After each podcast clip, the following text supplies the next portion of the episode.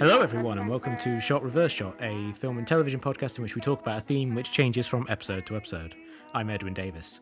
So, the summer is winding down, pretty much over. The summer blockbuster season has come and gone, which means that we are about to head into what is known in the US as the fall, which is what I'll be referring it to as because I've been here too long, but to the rest of the world as the autumn. And the autumn brings all of the movies that critics like, all of the films that are going to get nominated for awards, uh, but also the odd disreputable horror movie or belated blockbuster uh, as blockbuster creep moves further and further out of the summer to pretty much any month of the year. And so we're going to talk in this episode about the films that look interesting coming out over the next four months. And to help me with this, as uh, at the start of the year, is uh, John Hunter. Hi, John. How are you? Hello, Ed. Thanks very much for having me back. Yeah, I, I tend to, as a pale person, I tend to vanish for the summer, so I haven't been with you for a few months. But uh, thank you very much for having me back. Well, yeah, you have to run and hide into a movie theater as as I do. yes, yeah. I've lived in Florida for five years now, and I've I always say that I've had a cumulative amount of about two hours of sunshine because I just it doesn't agree with me. I just I just burn instantly. So it's been nice this summer in particular having the opportunity to go into the movie theaters and watch a surprisingly good array of blockbusters. Not great across the board, but there've been a few uh, that I was really impressed by. Interesting. Okay, well, yeah, I, I look forward to hearing which ones those were because I clearly missed some of them. so- Uh, yeah, uh, but before we get onto that, uh, I think we should just take a few moments to uh, mourn the uh, the death of Tobe Hooper, who died uh, either today or yesterday. The news certainly broke this morning on the day that we're recording this. For those who don't know, Tobe Hooper was a primarily a horror director who is most famous and most influential for being the director of the Texas Chainsaw Massacre, which, for my money, is still probably one of the greatest horror movies ever made, even though it's 40 something years old at this point, more than that. It's, uh, it's a movie that retains a great deal of power and menace to it. I know that I first watched it, I think, on its first airing on the BBC like 10 or 15 years ago, because it's one of those movies that they just wouldn't show for a very, very long time. And it came with like an introduction from Mark Kermode, who talked about what an important piece of work it was. And even with that kind of academic baseline for it and, description, it was still probably the most terrifying thing I've ever seen. Uh, and it remains one of the most memorably horrifying things I've, I've ever watched. yes, I think that's a, a fair description. I think it's one of those ones you can see as very much an important horror movie. You don't necessarily actually have to like or enjoy it, but I think it's Hmm. definitely uh, its intensity and and harrowing nature and just the foreboding atmosphere is definitely just you can see that in a lot of horror films that perhaps might also be more palatable in other sort of dimensions. But yeah, so I think it's just definitely one of the most formative horror movies out there. So like al- alongside things like The Exorcist or uh, Night of the Living Dead, just definitely uh, one of the sort of cornerstones of the genre. I think. Mm, and, you can really see it as a precursor to the entire slasher genre. I'm not the first person to this. Obviously, Carol Clover wrote a whole book about this called Men, Women, and Chainsaws. But like, there's a th- there's the idea that it, it establishes a lot of the things like the final girl, the unkillable killer, this sort of thing. But I think it it brings a one of the things that's really striking about it in terms of the the, the longer history of horror is just how unvarnished it is. It it is a movie that if you just kind of uh, showed people the non-murder bits, they would assume it's just some sort of like verite documentary about a bunch of unlikable kids going around Texas. Um, it does it does feel like very very real. So when Leatherface start uh, appears and starts kind of jamming people onto hooks, uh, it becomes even more horrifying because it has that basis in reality, uh, which is is kind of hard to shake. Yeah, I think just his skills at establishing something unsettling as being the norm and then even pushing that even further. So even elements of that in uh, poltergeist as well of just uh, Mm. actually establishing how uh, there's something uncanny occurring and then by the time things do appear it's almost inevitable rather than a shock but still makes you leap out of your chair when doors suddenly slam and so on. So yeah. So And uh, by all accounts, just from all the sort of masters of horrors dinners that you hear stories from, he was also just a delightful gentleman as well. I always remember people like Eli Roth just singing his praises of just being able to go, I was sitting next to Tobe Hooper. Which uh, is always just nice to hear. Sort of like legends like Wes Craven as well, who just like Mm. these people who've just haunted our dreams with their work, but just who uh, would also just be just like intelligent, pleasant conversation as well. It's always nice to hear things like that, I think. Mm, and he also, it, it does really feel as if that whole generation is slowly going away because we lost Wes Craven last year, I think. I think so, Uh, yeah. So fa- fairly in the last recently, year or two. John Carpenter's still around, but he's not making movies. He's making music, which is still like a wonderful thing because that's the other thing he was amazing at. But it, it does feel as if that whole generation has either stepped aside or is, is passing away. And I think whenever one of them leaves, it does feel as if you're you're losing a giant of the genre. Yeah, it's definitely the the, the formative ones that uh, uh, who just their impact will be missed as well as uh, just appreciated. I think. Yeah, but we get a remake of the Texas Chainsaw Massacre this year, so we'll see if that one is uh, ushers in a, a new generation of horror masters. I don't think it will. Spoilers for what you're looking forward to in October. Eh? I mean, that was one I actually didn't know was happening. It just kind of came up on a list. It's like Leather Leatherface. Oh, okay. So they're they're going for the Logan um, strategy of and, just and like Jigsaw as well, of course, with the new Saw movie. So anyway, I, I believe we're skipping ahead a month. we, we, we are getting ahead of ourselves. So, so yeah, before we talk about um, stuff we're looking forward to or not looking forward to in the autumn, let's talk about how the, the summer went. Uh, like I said, I think it was a not a great summer for blockbusters in general because obviously you had stuff like Pirates 5 came out. And, and like whenever I say things like Pirates 5, to me it just sounds like those old hacky jokes about series that run too long. yeah. It's just like Pirates 5, Transformers 5. It's like, no, that's literally how many of them there are now. We'll be looking back one day for like Jaws 19 as this nostalgic time of like, oh, remember when it was a mere 19? yeah. Yeah. But, but, um, so, so we had movies like those that came out, but uh, like one of the nice things about this summer was those movies came out and they largely failed. Uh, they weren't very successful, certainly compared to their previous ones. Like Transformers made about half of what the previous movie did worldwide uh, and in the US. So it was one of those things where, oh, everyone's caught on like two films too late, but at least everyone's caught on to the fact these movies aren't worth your time and money. But there were there was stuff that was legitimately I thought legitimately good. I thought the new Spider Man was hugely fun and enjoyable. Uh, I liked Tom Holland uh, in in the lead, and I liked the, kind of the fun tone of it. yeah, I think that actually was. Uh, I must admit, I'd, I'd I'd kind of went, oh yeah, when I was looking back at what movies we'd had. But I definitely enjoyed being in the cinema for that one. It was a great audience experience as well because I just think the kids in um, uh, all of them in the in the cast were just really really well written, really well performed, and just added a very different atmosphere to. Uh, any of the Spider-Man movies that we've seen before, or Spider-Man Six, if you want to keep calling it in terms of Yeah. our numerical sequences. But uh, but yeah, but absolutely enjoyed that, and think Tom Holland is a very very good Peter Parker, and of course got uh, Michael Keaton in there as well, doing Mm. potentially one of my favorite Marvel villains uh, in in the movies so far. So Yeah, yeah. The scene of him and Peter in Peter in the car together was, I think, the only time genuine menace has been in a Marvel movie, and that's not to, to ding the other movies for for not being menacing. It's not something they aim for. It's just more light-hearted, kind of colourful fare. But that one is like, oh yeah, he's sat in a car with a guy just pointing a gun at him. And he's just kind of talking to him in that very slow, off-putting way that Michael Keaton has. So obviously, it's going to be terrifying. yeah, so it's it's just uh, rather than uh, rather than low key, it was low key, and uh, so maybe that's just the other end of the scale, and just made it actually. Oh god, this is actually more plausible. He could just pull the trigger rather than hang on. I'll just wait for my alien mates to turn up, and uh, we'll all have a big battle. so yeah, so no, that definite highlight.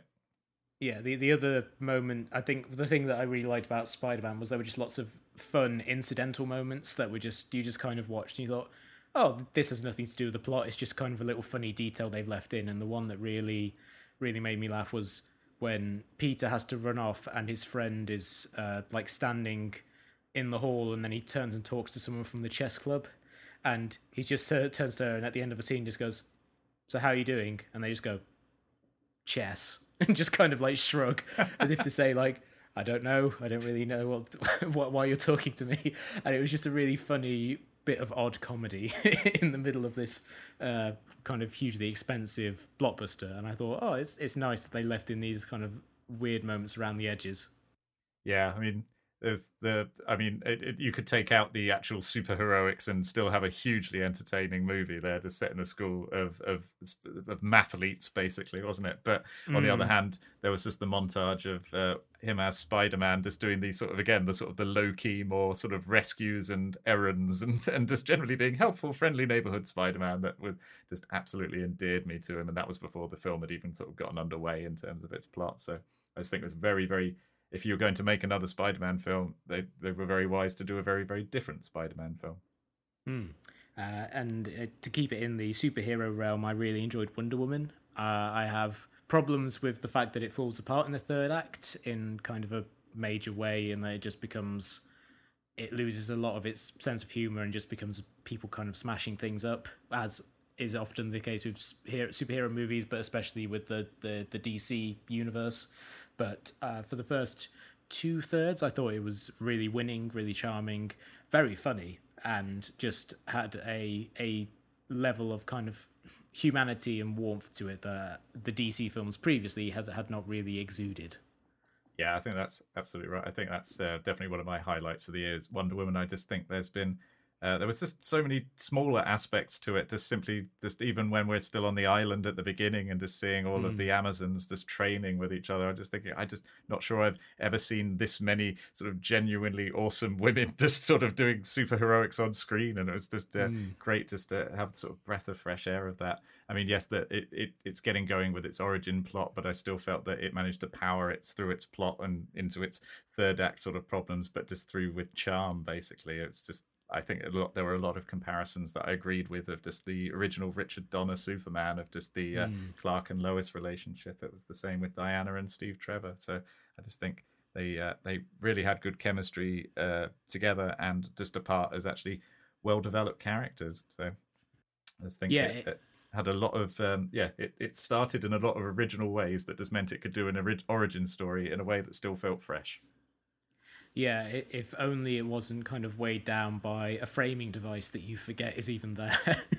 like when it, when at the end it's like, oh yeah, this movie did start in modern day Paris.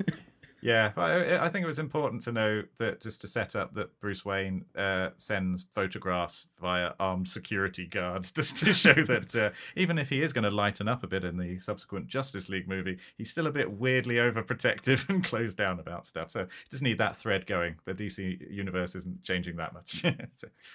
Yeah, yeah. So so baby steps, baby steps, but certainly in in the right direction. Uh, and the other kind of blockbuster that I walked away from being, uh, you know, I I I wouldn't say I was surprised by because I'd liked the previous two movies, but I did really really like War for the Planet of the Apes, which um, was a very in in comparison to the previous two, a very somber um, and very kind of sad end question mark to that trilogy. I, I guess there's a sense that they probably could come it back, but that this was definitely a capper to the specific story arc they were telling with with those characters and I thought that it was it was interesting seeing a movie that build itself as going to be this kind of epic showdown between you know these two groups which in actuality was actually a very focused revenge story about Caesar going to track down Woody Harrelson and then it turned out that it was actually and then it kind of becomes kind of more action epic um, action epic towards the end. But I, I was impressed by the restraint on display for for the most part. Yeah i absolutely agree. I, have really enjoyed this franchise and, and, the whole series at large really so um but i think the yeah, I think the, the ideological war of revenge begatting revenge and then actually becoming about something else at the end was a, definitely a, a, fun, unexpected thing. Like you say, it wasn't just an all out battle for two mm. hours. But I I guess part of me, I did really enjoy it, and also visually, just stunning. To seeing the snow on the ape's fur is just something, mm. just that was something to behold. But um, but I also, I, I don't know, part of me felt that you could have combined it with the second film a little bit more. That it actually was, um, it felt a bit like it retrod some beats of of mm. that without necessarily having moved either the humans on. The humans are just so despicable. And I'm more than happy anytime there's robots or sentient apes sort of on screen. I'm more than happy to side with them over humans anytime, anytime whatsoever. But I did feel that, uh, and I think Woody Harrelson is actually terrific and a really interesting character, actually. But I felt mm. that humans as a force were just quite um, a, a, very sort of two-dimensional thing at this point, and I almost wondered why haven't the apes taken over already? Humans are rubbish. so, so, but uh, but yeah, it's definitely a strong trilogy, and uh, just pound for pound, I would say uh, maybe one of the, the, most consistent trilogies we've had, even though we've got two sort of directors. Um, uh, with Rupert Sanders, wasn't it, for Rise of the Planet of the Apes, and then mm. Matt Reeves ever since. Um, but I, I, would say it's just definitely one of the most consistent trilogies, uh, especially in genre that I can uh, sort of think of. So definitely worth a watch. It was odd, perhaps, that it came out sort of very similar time, in my opinion, to Dunkirk for for the fun mm. summer blockbusters. I was just going, now shall I go watch Dunkirk or War for the Planet of the Apes? Uh, what's in the other screen? Huh, Cars Three. Huh. so, so, yeah, so it, it did feel that just in the peak of summer, we just had two quite uh, oppressive and very mm. sort of like uh, demanding uh, kind of blockbusters as well. So. Yeah, that, uh, I guess that does make for a change. At least it does make you think, oh, blockbusters can be something else. They often aren't, but it's nice when someone decides they're going to use their clout to make something strange. Uh, as Dunkirk, I think genuinely was. Obviously, it's like a something that's based on a very in in England at least a very well known historical event. Um, in America, it, it it, it was less well known until the film came out, at least based on my kind of conversations with people. Some people who are history buffs know about it, but a lot of people uh, don't have that same emotional historical connection that I think a lot of people in the UK have to it. And um, I thought that it, it was very uh, interesting to watch a movie that cost that much money and had that kind of big star-studded cast where most of the characters seemingly don't have names, mm. um, except for George. Obviously, George, you just constantly is called George, so you know his name. Um, and there's very little to kind of differentiate them from each other. It is very much a case of just creating the sense of what it must be like to be trapped on a beach with enemies encroaching and everything being kind of hopeless until at the last minute there's suddenly this kind of miraculous reprieve. Um, and I thought that was I, I have my problems with some of Christopher Nolan's work, but I thought that that one was was a real case of him using his unprecedented freedom as someone who's made studios a huge amount of money to really push the envelope with with what he wants to do stylistically and structurally. Yeah, and it's interesting to, to actually just question why it's released at this uh, time of year. Whereas, mm. you know, if you're potentially I don't know. But could it potentially be seen as like an awards movie as well? So not to be in the sort of the more Christmas season as well. So, so but yeah, yeah but it's it's very interesting to just to see. Right, Chris Nolan, you can do what you like, and that he would do this. Uh, and I, I gather he is more of a history buff certainly than I am. I'm not going to pretend I actually knew a, a great deal about uh, Dunkirk beyond its general concept as well. So it was uh, it was informative as well. So yeah, and I guess on the smaller scale, I think there were there were a bunch of like littler movies I really liked this year. I like Baby Driver, um, although that's one where I enjoyed it a lot in the while I was in the theater, and oh no, the police are coming to get me for bad mouthing bad mouthing Baby Driver. But uh, uh, it was a movie that I, I enjoyed in the theater and thought you know that was that was really well made, really entertaining, and then sort of I've not really thought about it much since then. So it, as opposed to most Edgar Wright movies where they're things I kind of chew over quite a lot because even though they have that surface level of fun, they always have something kind of a little grittier that you can kind of, you know, that kind of gets stuck in your shoe or whatever, and you have to kind of mull over. Um, but that was that was like a in terms of just a pure adrenaline rush. It was it was one of my kind of favorite cinematic experiences of the summer. Oh, I must admit, I didn't actually enjoy it that much in the theaters either. So I, ah. I, I, guess I really wanted this that fun stylistic, you know, what we know Edgar Wright for. But I, mm. I hmm. just, um, I thought it was. Uh, I, I wasn't that impressed by the car chases, if I'm honest, which, you know, just on a very superficial level. But I was particularly unimpressed with Baby himself. Uh, I, yeah, I, don't know what. Um, yeah it was kind of oh he has to have his headphones in but when he doesn't it doesn't make any difference. And there was just like there was just like nothing to his character there. So I, I, don't know whether that was in terms of writing directing or in uh, in terms of performance but I, maybe i was in the wrong mood but i certainly thought i was up for a fun car chase movie. Turns out maybe yeah. i wasn't. So, so, but but again like i am a big edgar wright fan and i i think i stick up for the world's end as being one of my favorite of the cornetto trilogy much more than oh, others do so yeah, I, I think that's a great one for for a variety of reasons. I think in, in the case of The World's End, it does really feel as if it's a uh, interrogation of nostalgia. Uh, yeah. In a kind of a very pointed way and you know arguing for nostalgia is something very kind of toxic and ultimately destructive um, which is why it's very funny that like people talk to edgar wright about like he's he's talked about how people talk to him about hot fuzz and you know the idea of like local people and the, the greater good and the kind of the, the little england mentality in the wake of brexit mm. and how the world's end ends with people just basically telling a large administrative organization to go fuck themselves um but back on their rocket ships and fuck off back to Legoland. I'm pretty sure is the exact quote. Yeah, yeah. um, uh, but in the process, kind of destroying themselves uh, or destroying their home as a result of it. And um, I think that, that that there is nothing really of that in Baby Driver. like you could beyond its kind of surface pleasures. I really don't think there's a huge amount to that movie compared to the to the Cornetto trilogy or even to to Scott Pilgrim. Maybe um, in two years, Baby Driver will just be this massive political text that we just uh, were too dumb to pick up on at the time. but uh, but uh, we'll see. yeah, yeah. Uh, when I don't know when Trump is like avoiding all the police whilst listening to Fox News or something.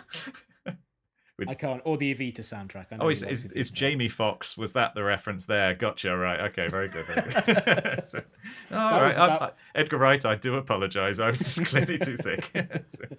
but other than that, things like I, I enjoyed The Beguiled, uh, the uh, Sofia Coppola remake slash re adaptation of the the old movie from the seventies, um, which I thought had a great uh, trilogy of perform or, or quartet of performances from Nicole Kidman, Kirsten Dunst, Elle Fanning, and, and Colin Farrell, who's uh, routinely become one of a reason to see a movie for me over the last couple of years, particularly since like starting with In Bruges, but ever since like that and going into stuff like The Lobster, he is someone who uh, I am routinely excited to see what he'll do with a role, and I thought he he did a really good job playing off of those three uh, actresses in in that movie. Definitely, actually, I, I enjoyed that. I mean, I was looking forward to it, but I enjoyed it a lot more than I thought. Actually, I was mm. just uh, and I also found it like really darkly comic as well. And I, I, I, there were three of us in the cinema when I went to see it, and two of us kept laughing at very sort of sinister bits. And I think the third person was like, "What the hell are these sickos laughing at?" also, uh, I mean, it's also interesting. I just feel that Nicole Kidman, um, when she appears in a film, she seems to have a really good choice in interesting indie mm. films at the moment. I just thought when when she appears in something, it's um, it, it, she just seems to have a knack for picking projects that just have, have a sort of an off guard, uncanny kind of uh, aspect to them that I've been appreciating. But also in this one, I think the more that Colin Farrell's character becomes more, um, uh, without spoiling anything, uh, uh, the more he endures across the story, his hair just seems to get better and better. Considering he's just run fled from the Civil War, I thought that was uh, quite a feat in itself. So maybe a subplot there that I uh, again didn't quite pick up on, but certainly appreciated. I could only assume that's one of the things they learn in kind of the seminary. It's just like everyone's just really good at doing each other's hair. And the so deleted scenes were filled with the grooming of Colin Farrell. I could, I could see why that would be a four-hour movie then. Yeah, okay.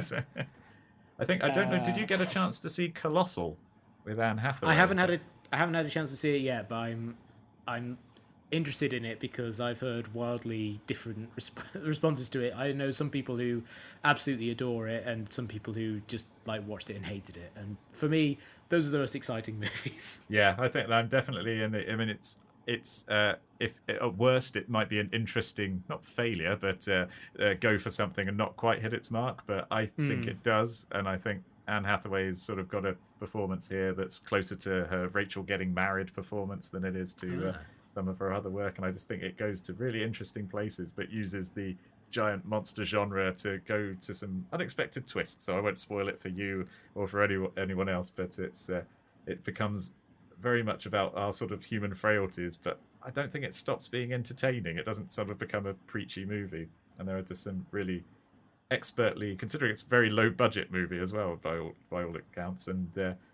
to have sort of pivotal moments uh, sort of hinge literally on a picture turning upside down at one point is uh, is actually just quite clever considering you've got giant monsters stomping around mm. and then to have such a small moment be so key i think it's a really interesting movie but uh, yes i definitely encountered people on the way out going oh that was rubbish wasn't it and i was just like mm. no but then, then realized i was outvoted so uh, quickly left so. yeah i think uh, outspoken audiences who hate a movie are some of my favorites. I remember going to see The White Ribbon, the Michael Haneke movie. Obviously, this was some time ago, uh, back in 2009. I was sat uh, in screen four of the showroom, to be specifics, uh, towards the back, and there were two uh, older women kind of sat uh, at the end of the row from me, and at the end of the movie, which ends uh, in kind of enigmatic and menacing style. Um, it ends after it ended. I just one of them says, "What was the point of that?" just like very very loudly. it made me it made me laugh because it was I just like oh I love people who are that outspoken and just like willing to say I did not care for that at all. I'm never quite sure because I've definitely encountered a few of that. And maybe we'll move on to a ghost story in a moment, which uh, I think, oh. uh, which uh, again I enjoyed. But uh, I feel that sometimes people, I, I always want to think, which trailers did you watch? I mean, mm. I think my favourite experience of that was when I went to see the first Cloverfield movie, and then. Um, mm. Uh, and then just as we came out, I was going, "Oh, I really enjoyed that. Really fun roller coaster. Saw it on opening day." And then uh, as we came out, this bloke sort of turns to us and goes, "Well, after all that hype, and it was just about a giant monster." like, yes, I feel they made that clear, though. I don't know. so, so, there's there's not liking a film for what uh, for how it achieves what it's trying to do, but I think sometimes sometimes people criticize a film for just not being a sandwich or something. I'm not sure. Um, the other, and that, that's in terms of giant monster movies, um, something that uh, I really enjoyed this summer, uh, which didn't get a cinematic release because it was uh, it debuted on Netflix, but did play in some theaters, so whatever. But uh, I really, really loved Bong Joon Ho's Okja. Yes, I uh, think that's definitely one of my favorites of the year. I wasn't sure if we were going to be allowed to talk about that, but yes, I that definitely had a mix of uh, endearing action adventure and, and, and as well as uh, sort of ethical politics and just mm. generally out and out comedy at places, as well as the horrible, horrible moments as well. Let's not forget. yeah, yeah. Some stuff towards the end. Certainly, there's like one scene with Jake Gyllenhaal's character that um, I found incredibly distressing, um, and also. Uh, yeah, just like the last sort of 10, 15 minutes, are, there's, it's just very, very hard to watch. Um, but uh, yes, a like all Bong Joon Ho movies, uh, you know, it mixes a lot of disparate genres in a way that uh, could fail completely because he's trying to do satire and also tension and horror and genuine human interaction, but also comedy. Um, but somehow he always pulls it off, and it was it was nice to see that even though. Oh, I was going to say no. He has made uh, Snowpiercer before, hadn't he? So he has made movies uh, in the English language before. But I felt like this was altogether a kind of more cohesive movie than Snowpiercer, which was a lot of fun, but also kind of felt like he didn't quite have as, as much of a grasp on all the elements um, that he was working with on that one. Uh, I've yet to, to, actually track down Snowpiercer, despite it seems a, a, slightly more obtuse to get hold of one over here for its various uh, woes of release. But uh, if you've not seen The Host, uh, anyone, not not you, Ed, obviously, I would definitely recommend it because it is a very very fun monster movie as, as well as uh, Okja as well, which I just think there there is just such entertainment in these films as well as the satire. There's mm. he's hmm. not preaching to you; he just has something to say, and he's also just going to have a bit of a lark and a laugh on the way as well. So. Yeah, and it was very rare. It was also nice to see Paul Dano in a role in which he wasn't entirely reprehensible. Yes, that's a good of... point. That's it. Well, Caleb Landry Jones has been taking over for him on that front this year, mostly between uh, Twin Peaks and Get Out. So I, oh, yeah. yeah. Paul Dano was involved in the most benevolent uh, uh, carjacking scene in Okja that I really enjoyed. There's a, a scene of uh, people holding placards and smiling politely as they're going, "We're going to take the car. We're not going to hurt you. Just be calm. it will be fine." that's, that's of going, "Oh, I'd love to be carjacked by them." Just feels so nice, so yeah. pleasant.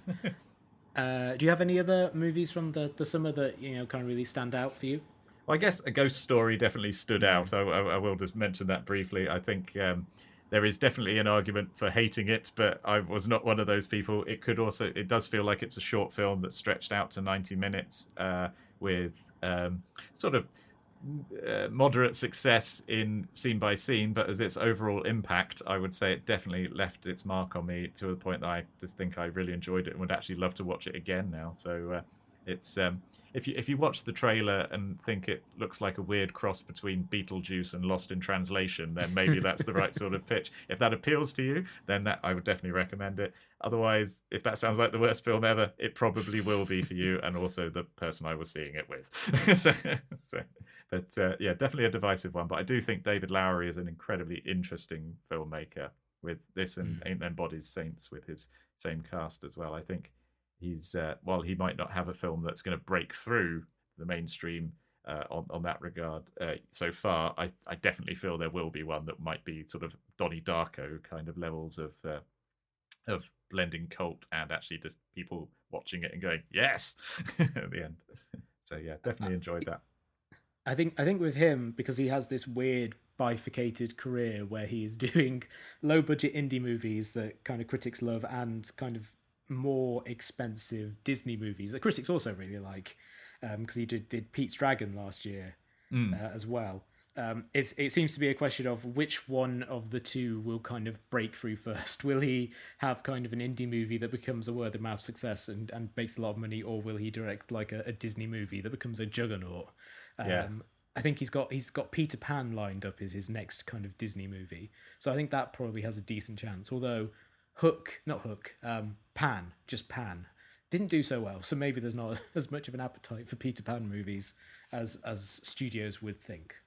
Well, I, I, didn't know he had that coming actually. Yeah, but I was listening to an interview with him where uh, he was talking about that people regarded him doing, oh, I'll do one for the studio and one for me. But he's like, no, I really put a lot of work into Pete's Dragon. It really meant a lot to me. So, so yeah, so it uh, is an enjoyable one as well. Actually, that is definitely a, a, sort of big fun Disney movie, but also definitely has tender elements to it that are just very him, I think, as well. So yeah, definitely an interesting director that I'm enjoying whatever he does. And uh, the last movie I had was one I saw just yesterday, which was a movie called Good Time, which uh, is a movie by a couple of directors called the Safdie brothers, who um, I was not familiar with, but they had previously directed a movie called Heaven Knows What, which a lot of people seem to really, really like. And it is a movie with a kind of brutally simple premise. Uh, Robert Pattinson plays a bank robber who robs a bank with his brother, and because this is a movie, the robbery doesn't go well. What? I know. So few movies about bank robberies that just go off without a hitch. Baby Driver, I guess. um, though some of those robberies turn out okay, um, but um, yeah. So they rob a, they rob a bank. It doesn't go well. Then then the whole movie is essentially a day in the life of uh, Robert Pattinson's character just kind of running around New York trying to get money together to get his brother out of jail because uh, he didn't get away as cleanly as he did and all the lengths that he goes to. It's been compared a lot to things like Scorsese's After Hours in in that it's kind of a guy kind of running around on the fringes of, of New York and trying to just kind of get trying to stay one headed one step ahead of the people who are chasing him um, and and it does kind of have that feel to it, but it, it's I think it's um, just more a little uh, scuzzier than than that movie is. You know, it, it does have this kind of real worm's eye view of New York, which is is something you don't see that often. You know, it it does feel like the Safdie brothers have found a, a new way to shoot the most photographed city in the history of the world, um, which is which is yeah is is is very uh, is kind of a, a, great achievement on their part. And Robert Pattinson is fantastic in the lead. You know, I think I was reading on Facebook the other day someone who had a theory about why he and Chris, uh, Kristen Stewart have gone on to be kind of wildly acclaimed actors uh, in the years since Twilight, but how most people still think of them as those people who are really bad in Twilight. And their theory was that they're both actors who kind of force audiences to come to them. They're very kind of understated and they're very intense. And when you have a YA franchise that's built on people being very expressive about their emotions. Those aren't the right choices. But for a movie like this, where so much of it is Robert Pattinson's just kind of like selling very small shifts in his face, in uh, on his face of, of what he's thinking and scheming in a certain moment, it's it's absolutely perfect combination of actor and material. So um, that was a kind of a and and it also is one of the most stressful movies I've seen in a long time. Oh so right, okay. if, if, you're looking for an ad- adrenaline boost, then uh, Good Time is a good one to go for. Brilliant. Okay. Yeah. Well, I, one of the films I missed this summer, though, was just on that front was Kristen Stewart in Personal Shopper, which I'd heard mm. very good things about. Sounds like a nice enigmatic caper. So just on that front of Twilight stars doing something uh, that they wouldn't have been able to do without Twilight, but that definitely isn't Twilight. so I think that should be a genre unto itself now. Yeah, I, I, I have to wonder because whenever I because I sent a tweet about Kristen Stewart being really good in um, the oh, what was it called the Clouds of Sils Maria, which was oh, the yeah, last yeah. movie she, she, did with um, with Olivier Assayas, and my mentions were a mess for like five days because like all of these people who were just kind of like real big uh, Kristen Stewart fans from her time in Twilight, Twilight were saying like, "Yes, she's so good in it," and I was like, "Is there like a huge contingent of Twilight fans who have since become fans of art house cinema? Because that'd be fantastic if that was the the end result of Twilight is that all of these people had followed them to their incredibly strange work since." I, well, I reckon if we go back, there'll be somebody, uh, some actor from some '80s movie that will have caught us into uh, sort of into new genres and new horizons. I mean, oh yeah. I'm just trying to think who that would be. I'm just try to think of like going, hey, I like that guy from the mask. What's uh, uh, oh, this cable guy's a bit weird, and then gradually we just go go down down the road to the number twenty three with Joel Schumacher. This is the worst example. I don't know why I'm thinking of Jim Carrey in particular. I, I mean, that is that is uh, that is actually a pretty good one in terms of like, because I I definitely wouldn't have seen. I don't know about definitely, but I, I may not have gone to watch Eternal Sunshine of the Spotless Mind that would have been the better example for me to use. but the film I, I actually would, like, for example. uh, but I, I, wouldn't have gone to see that um, like as soon as it came out if at the age of eight I hadn't gone to see The Mask twelve times in the cinema. So you know sometimes it kind of it works out. Yeah, By the way, my dad is my dad is a saint for having taken me to see The Mask twelve times in the cinema.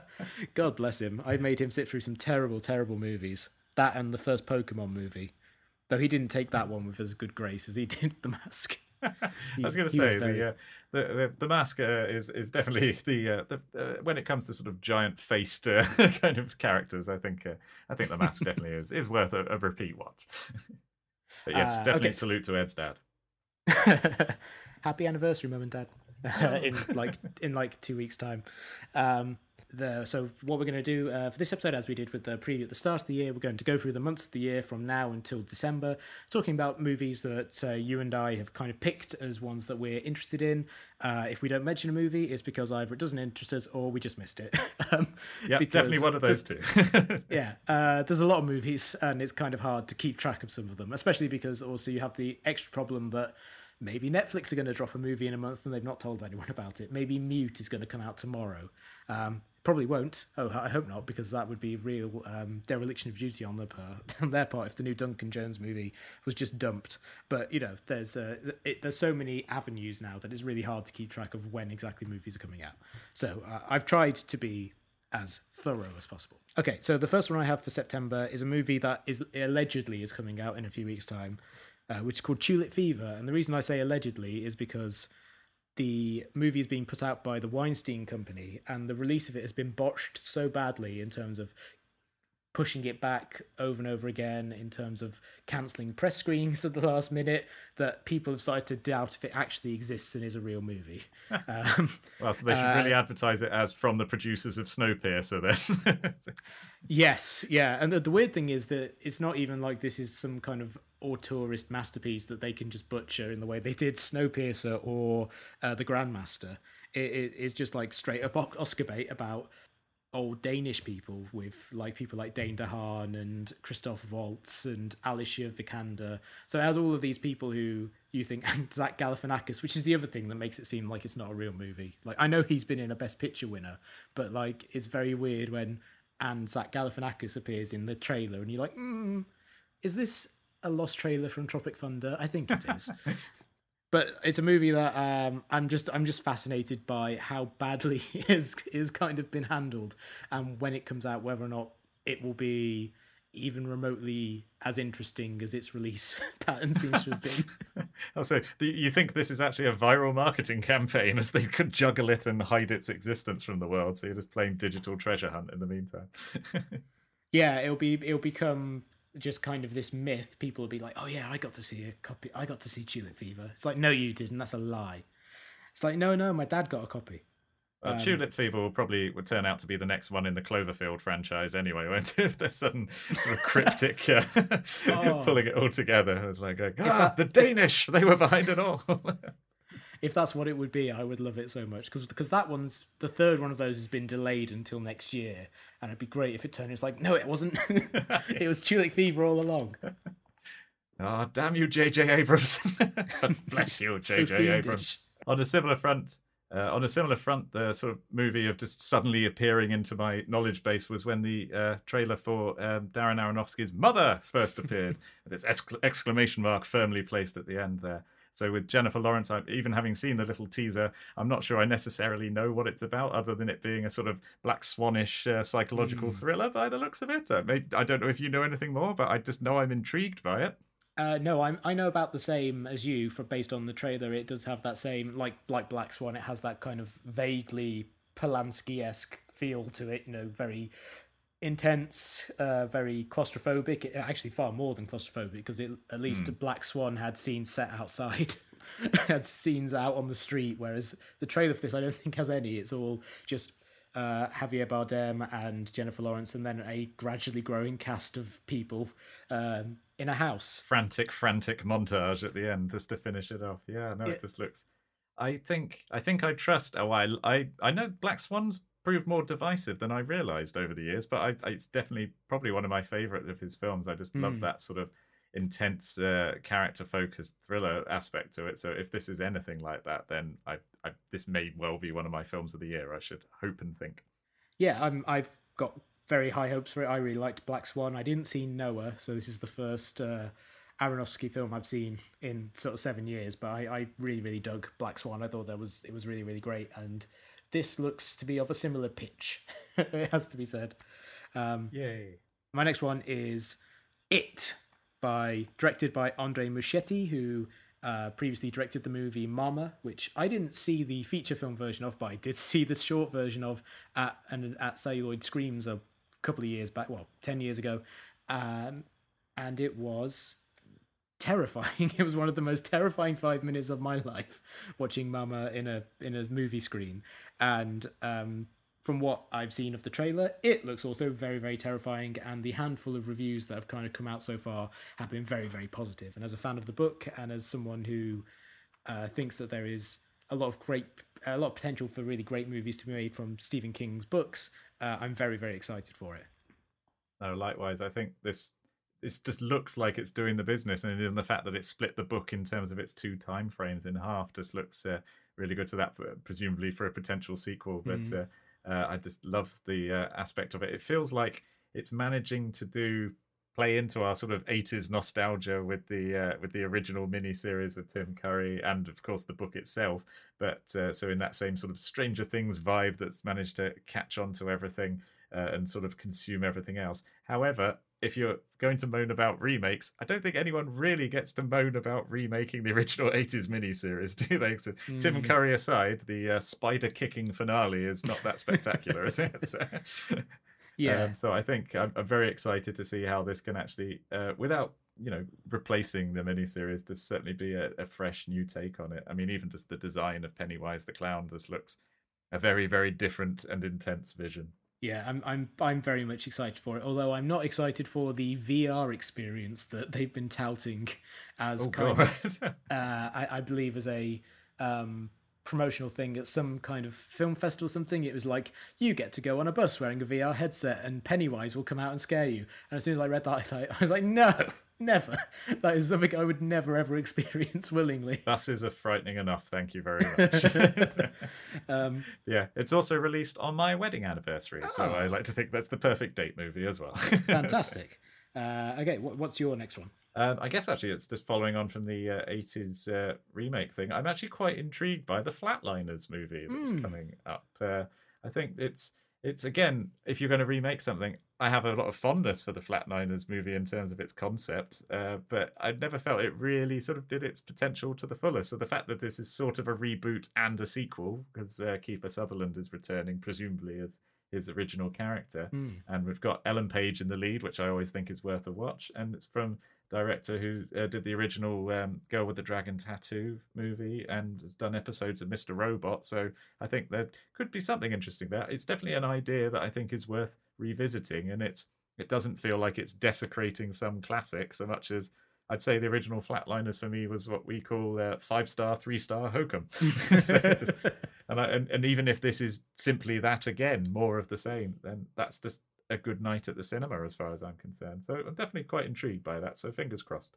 Yeah, it's the same here. Like I I think I've seen Flatliners like two or three times. It's one of those sort of movies that if it happened to be on TV late tonight, I was like, yeah, sure, I'll watch Flatliners. It's fun. But it isn't something that I kind of feel is sacrosanct. It's not something like where you could say, "Oh no, you couldn't possibly touch Flatliners." This is yeah. this is beyond reproach. Uh, it, My fifth favorite Kevin Bacon movie. it's definitely it's definitely something that is there's like a kernel of a really interesting idea there, and I think that based on the trailer, it looks like you know they've they've done it uh, an interesting take on it. It certainly, I hope they really kind of uh, turn into the kind of the surre- the surrealness of it with the idea of the worlds of the, the living and the dead kind of bleeding through to each other. There, there's bits of that like someone swimming and they see the word murderer written on the bottom of a pool and things like that. I think if if they can get really uh, out there with that, uh, it could be really really interesting. Uh, given the advances in technology since the, the late 1980s, uh, and like you say, Ellen Page, great actress, uh, wish she was headlining more big movies. So uh, yeah, uh, that's my main thing. Of like, go and support Ellen Page so that yeah. she becomes uh, is in all, all of the movies again because that was yeah. good. so.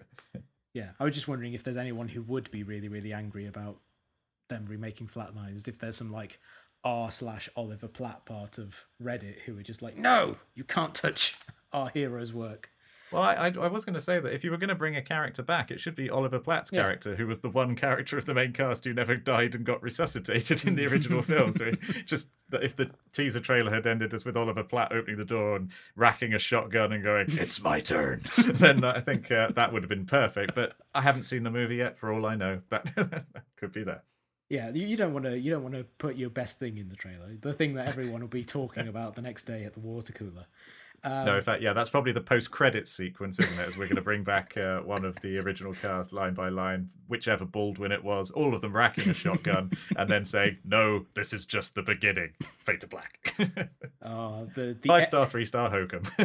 yeah, the FCU is going to be really, really vast. Okay, the next one I have uh, is a movie called Brad's Status, which I'm more interested in for the people behind the camera. Um, it's uh, the new movie from Mike White, who previously uh, created the HBO show Enlightened with Laura Dern, very much the beginning of the Laura Dern Renaissance that we're currently living through now. Um, he also co-write co-wrote uh, the Emoji Movie, so he's got a he's got a checkered past. um, but he, he also wrote a movie from earlier this year called uh, Beatriz at Dinner, which I think got a lot of really good responses uh, of a kind of star turn from Salma Hayek in that. So you know he's he he could be batting at least uh, 66 with this one. And basically, it's it's kind of a entry into a subgenre which I think can be considered as like sad Ben Stiller, because he seems to have uh, at a certain point decided that his uh, mode is going to be kind of middle-aged men who are doubting where they are in their life, usually with no Baumbach. Um, in this in this case, he plays a guy who is um, his his son is about to go to college. I think he's about to get in. He's he's applying to Harvard, and he looks around at his uh, his friends from from school, who include people like uh, Michael Sheen and uh, Jemaine Clement, both of whom are being forced to hide their brilliant accents, which I I, I have to take exception to. Um, there's no reason that someone from New Zealand couldn't have been friends with Ben Stiller 20 years ago. But anyway, um, again something to be explored in a sequel perhaps as to why ben stiller was so, very very racist. Uh, but but it's basically a, one of those movies about a guy who's like oh he's wondering if where he is in his life is where he wants to be. And based on the trailer it looks like it could be a little bit generic in that respect but mike white is someone who emoji movie aside is someone who has generally proven to be like a very kind of sharp person at piercing those kind of pretensions. So uh, i would hope that he bring something new to that. Uh, and also, the trailer hooked me in by using the song "Home" by LCD Sound System, which is one of my all-time favorite songs. So as soon as that came in, I was like, "Oh, movie, you're you're hitting you're hitting my heart. You're gonna have to make me watch this." Targeting you specifically with pinpoint accuracy. no need for a VR experience this time. Get your clowns off the bus. Um, I guess so. I guess my final movie uh, for uh, September is Goodbye Christopher Robin, which Mm. um, I only actually watched the trailer for this morning, but uh, I actually did think looks lovely. I'm a big fan of these sorts of stories like Finding Neverland and Saving Mr. Banks that are both sort of to somewhat uh, somewhat uh, uh, wrecked me as I watched them and, and just very very much allowed different performances. So here we've got Domhnall Gleeson as A.A. A.A. Milne um, creating the Winnie the Pooh uh, stories for his son, and it just looks as he's the the second trailer is somewhat darker as he's very shell shocked and from his experiences at war, and it almost feels like it's a he needs to survive by writing uh, the Winnie the Pooh story. So I think it. I wouldn't necessarily have thought this would have gripped me so hard, but actually, just watching the trailer, I'm even having flashbacks violently to the trailer now. It just looks like it could be a really interesting drama, as well as just about a sort of a children's series that we just kind of all I don't know, maybe I feel like I might have taken for granted over the years now, but remembering that but didn't you have a cuddly Winnie the Pooh, John? yes, yes, I did, and I did take it anywhere, everywhere. So, so yeah, so Yeah. and, and obviously uh, Pooh's memeable qualities these days as he discusses the American politics with Piglet is uh, uh, uh, something I assume will be uh, explored further too. Uh, yeah, I'm I'm looking forward to that one as well. I'm I'm a big fan of Finding Neverland. I even went to see the Merely Okay musical um, a few weeks back, a few months back when it played in town. three star, three star hokum. Yeah. Yeah, I mean it's with with a book by Gary Barlow. There's only so good it can be, um, but uh, it is it's you know that's that's a that's a wonderful, very sweet story. I like even though I'm kind of down on biopics in general. Anyone that's about someone creating a specific work and, and examining the artistic process and, and what that work could possibly mean have meant to them personally is just something I'm really down for in general. So uh, yes, I am. I'm looking forward to seeing how that works, especially as someone who used to watch like the Disney Winnie the Pooh stuff all the time when I was when I was a kid, and uh, where those characters imprinted on me at a very young age. Um, Yay. the only other kind of major one I have for September uh, is Kingsman: The Golden Circle. Um, I wasn't a massive fan of the first Kingsman. I think there's something about Matthew Vaughn where he just kind of.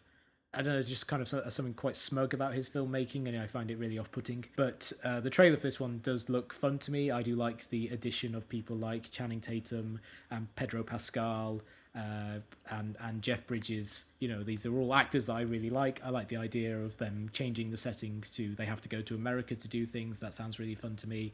Uh, and you know, they are. At, at, at, at the very least, I hope it's like just a really kind of kinetic, fun action movie, and that seems to be what it's promising from the trailer, and that hopefully some of the kind of like weird sexual attitudes that kind of crept up in the first one are kind of tamped down a little bit, but uh, we'll have to see. Yeah, so not not a huge fan of it. I think yeah, there's uh, but uh, but I I have actually uh, well I've seen that film once and don't think I will bother again. I have repeatedly watched the Colin Firth kills lots of people in a church sequence on YouTube about ninety times. So uh, so uh, the important thing to remember here is my hypocrisy. So, um, so uh, on top of that, actually, just for September, I'm hoping we are getting a re-release of Close Encounters of the Third Kind as well. That was the one other thing I wanted to mention. That is probably one of the Spielberg films I've never seen on the big screen and would very much like to. So very Mm. excited for that if it makes it this way. Yeah, yeah, same here. That's a that feels like a movie that every time I've seen it, I've appreciated it more, but I still feel like there's like a whole reservoir of, of experience to be had from seeing it on the biggest screen possible. Yeah. definitely. Uh, okay, So, so are we into October? we are into October. Uh, do you want to start us off? Uh, yes, with the uh, Dean Devlin inevitable classic Geostorm, because you said we were going to be mentioning that as we go towards award system, awards uh, season rather. Um, I only wanted to mention this because it was so heavily marketed on the internet about five months ago. The new Gerard Butler action thriller Geostorm, and then I just love the fact that there's not been a mention of it since. so I just Yeah. was kind of curious as to what the marketing campaign that blitzed the internet for a weekend seemed to be. It just seemed to be on the in front of every YouTube video and in every banner ad, and has just now vanished. So, started and stopped its marketing, and I hope it's uh, as good as Gerard Butler's Hugo Boss advert. That's all I have to say. Uh, yeah, that is really weird because I remember when people first started talking about Geostorm, I thought, oh, this must be a movie that's just about to come out. and then Yeah. I've seen the odd trailer for it between movies for the last four months. And I was like, when is this movie coming out? Why is anyone making this this movie? Um, Morbid yeah, curiosity uh, for me wanting to watch it is probably the same thing as what to why it's been made. Isn't it? So what would happen if I made this movie? And uh, just unfortunately, I I have enjoyed Gerard Butler's work in the past, but like his Hugo Boss advert, every time I see him in something now, I always start off assuming it's a parody, and then go, "Oh, oh, right, you, oh, right, okay, you meant that. you really do act like a businessman who's a shark, who's a tiger, or something like that when you're when you're smelling of a particular fragrance." gotcha. so, but yeah, so so yeah, October's not necessarily the strongest month for me. I'm going to be honest. no, I mean, there's one there's one movie that I, I, I'm I'm sure you're uh, at least interested in, uh, which is Blade Runner 2049. What's that now? no, yes, yes, indeed. I, I I figured that would be on your list as well, though. But yes, uh, the the definitely intrigued. 2049th installment in the Blade Runner franchise. Uh, no, I'm I'm very excited for it. Um, I really I, I I like the first Blade Runner a lot. Um, I think it's a kind of a great. Uh, example of world building, one of the most visually arresting science fiction movies that ever, that's ever made. I like the fact that it's also a kind of pretty decent noir in its own right in terms of the the detective stuff. And what's exciting me about this is that Ridley Scott isn't directing it because um, he's not had the best track record at returning to his his older his older work, but it is being directed by Denis Villeneuve, who um, directed Arrival, which was a movie that destroyed me last year, uh, and was the first movie of his that I had really kind of connected to. So I'm hoping he's going to go kind of he's we're going to have a streak at least of two movies because I really do think from the trailers that this looks like a a kind of a visually arresting movie. The only the only issue I have is that Jared Leto's in it, and I find him to be a very uh, mixed presence on screen. Someone who can be very good and sometimes can be the Joker. Um, incidentally, do you have a script for a Joker movie on hand? Because I really think now is the time to sell it. Now that Well, there's of course I do. now, now that there's three of them. All five of them are currently circulating. Yeah, yeah. So really, it's, it's this is kind of like the gold rush of Joker scripts. It seems everyone's going to get in on it. Um, Sadly, how, how ma- however many I keep writing, Jared Leto keeps attaching himself to all of them. Ah. So it's kind of- Yeah, that's the But no, problem. I th- I'm definitely intrigued by this. I must admit, when it was first happening, uh, before I'd seen Arrival, I was less excited, and definitely uh, Arrival, yeah, definitely just the top movie from last year. Mhm. I, I think it's it's very interesting just how I'm pretty sure was Harrison Ford a bit younger than Ryan Gosling when he was in the original now, and it's just amazing just how sort of uh, unhaggard Ryan Gosling looks as a kind of uh, if he is a Blade Runner, as we're led to suspect. It's just uh, it's um, especially in this sort of uh, you know what should be quite a harrowing uh, you know metropolis to live in. It's just he's Mm. just wandering around, you know, just dancing with Emma Stone, and it's, it's just. Uh, but I definitely think what I like from the trailers is the world building that's there. It's taken where uh, the first Blade Runner was and pushed it forward rather Mm. than I'm sure there will be nods and references or just a, at least a lineage for it, but it just looks like it's gone forward. I just haven't really got a lot of time for revisiting franchises that just do the same thing again. So this at least looks like it's not that. I have to worry that Harrison Ford is just simply revisiting all his old franchises just so he can kill himself off in all of them. But uh, we'll, we'll see. Yeah, I mean- I gather the bookies are taking no more bets on that. So- Yeah, uh, we we only really need to worry when he does like regarding Henry too. It's just kind of like you're really scraping the bottom of the barrel here, Harrison. Um, I just like the fact that he apparently seems to have his costume appears to be whatever he showed up on set wearing. that day. yes. Uh, Sorry, I was just at the gym. Let's get this over. I need to crash into the plane. Laundry day in the metropolis. yeah, I bet. Uh, yeah, but I, I, there's every reason. I mean, it's it's it does feel like we, it'd be very easy for us, just partly because it's quite fun, to Hmm. be cynical about all of the revisits to franchises and sequels and so forth. But there's just actually no reason why this couldn't be an incredibly thought provoking or the sort of stylistic um, uh, science fiction movie, which I think we're you know dying dying for really as well. I mean, Hmm. Arrival is a fantastic human story, but uh, and its design is amazing, but it's very much set in the here and now. Whereas actually looking forward to the future to see what it says about now is always a great form of science fiction as well for me. Yeah, absolutely. Uh, the next one I have is a, a, much smaller movie, it has to be said. It's a movie called The Florida Project, which is the second movie, I believe, or, or at least the, the follow up to the movie Tangerine, which was by uh, Sean Baker. And uh, I've seen the trailer a few times now, and it just looks like a very winning movie about childhood. It's essentially about life in a motel in Orlando, Florida. So obviously, um, I'm interested in it. Obviously, purely for through proximity. Uh, but so every, uh, marketing campaigns just really need to just follow the Edwin Davis biopic uh, sort of details to get your attention. Okay, um, sorted. I'll but, bear that but, in mind for my Joker movie. uh, but it also, it's got Willem Dafoe as kind of like the guy who runs the motel, and he has kind of a a paternal uh, relationship towards like this uh, girl who's got these these kind of young uh, this young daughter and these young kids who live in the motel who kind of go around doing whatever the hell they want pretty much. And just based on the trailer it just has this really kind of sense of life to it. It reminds me a little bit of something like beasts of the southern wild but a little less uh, a little obviously a little less fantastical because there's no as far as we know there's no giant pig monsters in it. Um, uh, but but you know it has um, it has that same kind of quality of just kind of reveling in the experience of being young and existing sort of on the fringes of of a society and uh, it makes Orlando look kind of magical which uh, it doesn't in reality. Um, Orlando is like a, it's a lovely place. I really enjoy living here, but it is not the most aesthetically pleasing city. It's a lot of urban sprawl.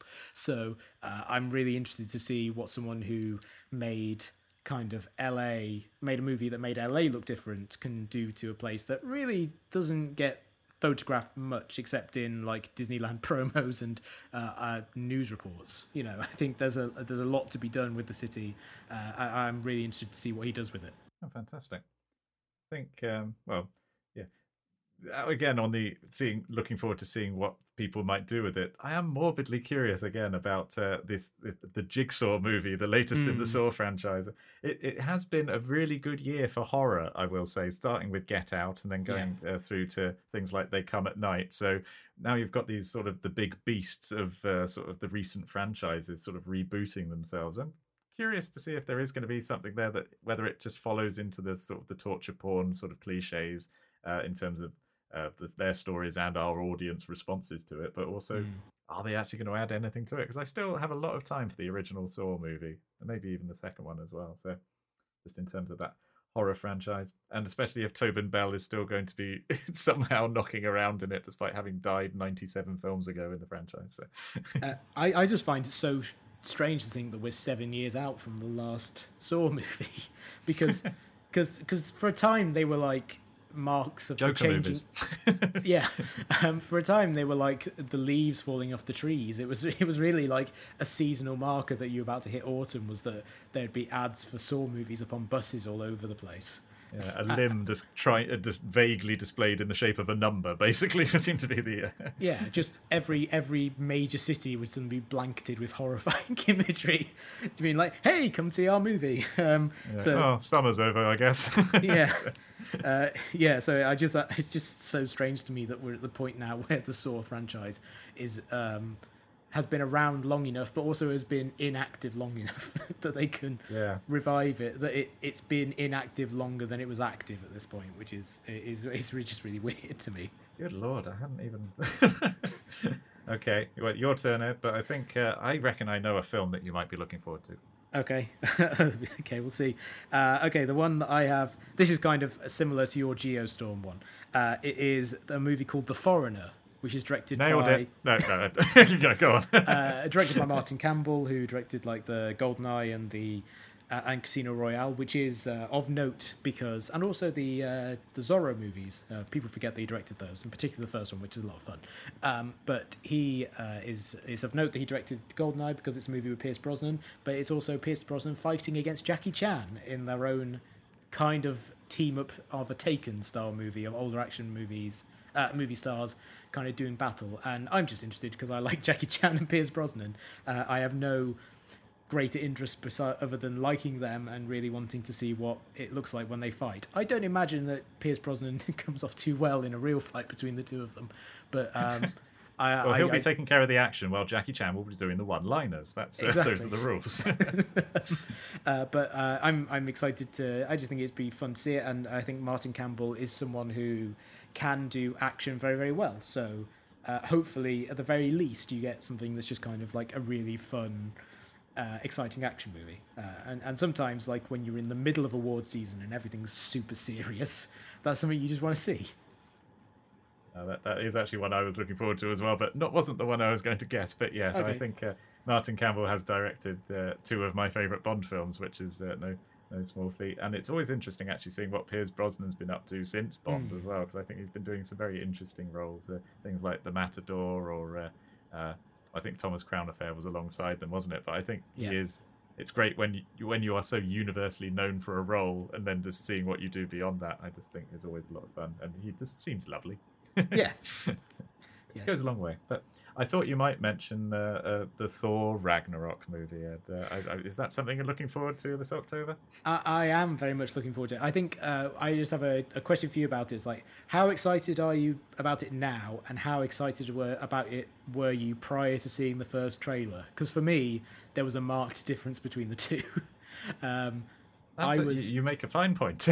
because prior to it, I was like a third Thor movie. I mean, sure, Taika Waititi's good, but like, how much can you do with that? The second one was such a slog, and then the first the first trailer came out. It's like I want to see this movie more than almost anything. it looks so fun. It looks like such a kind of wonderful, uh, colorful bizarre space opera, and um, I just love. I've loved every movie I've seen of Taika Waititi's.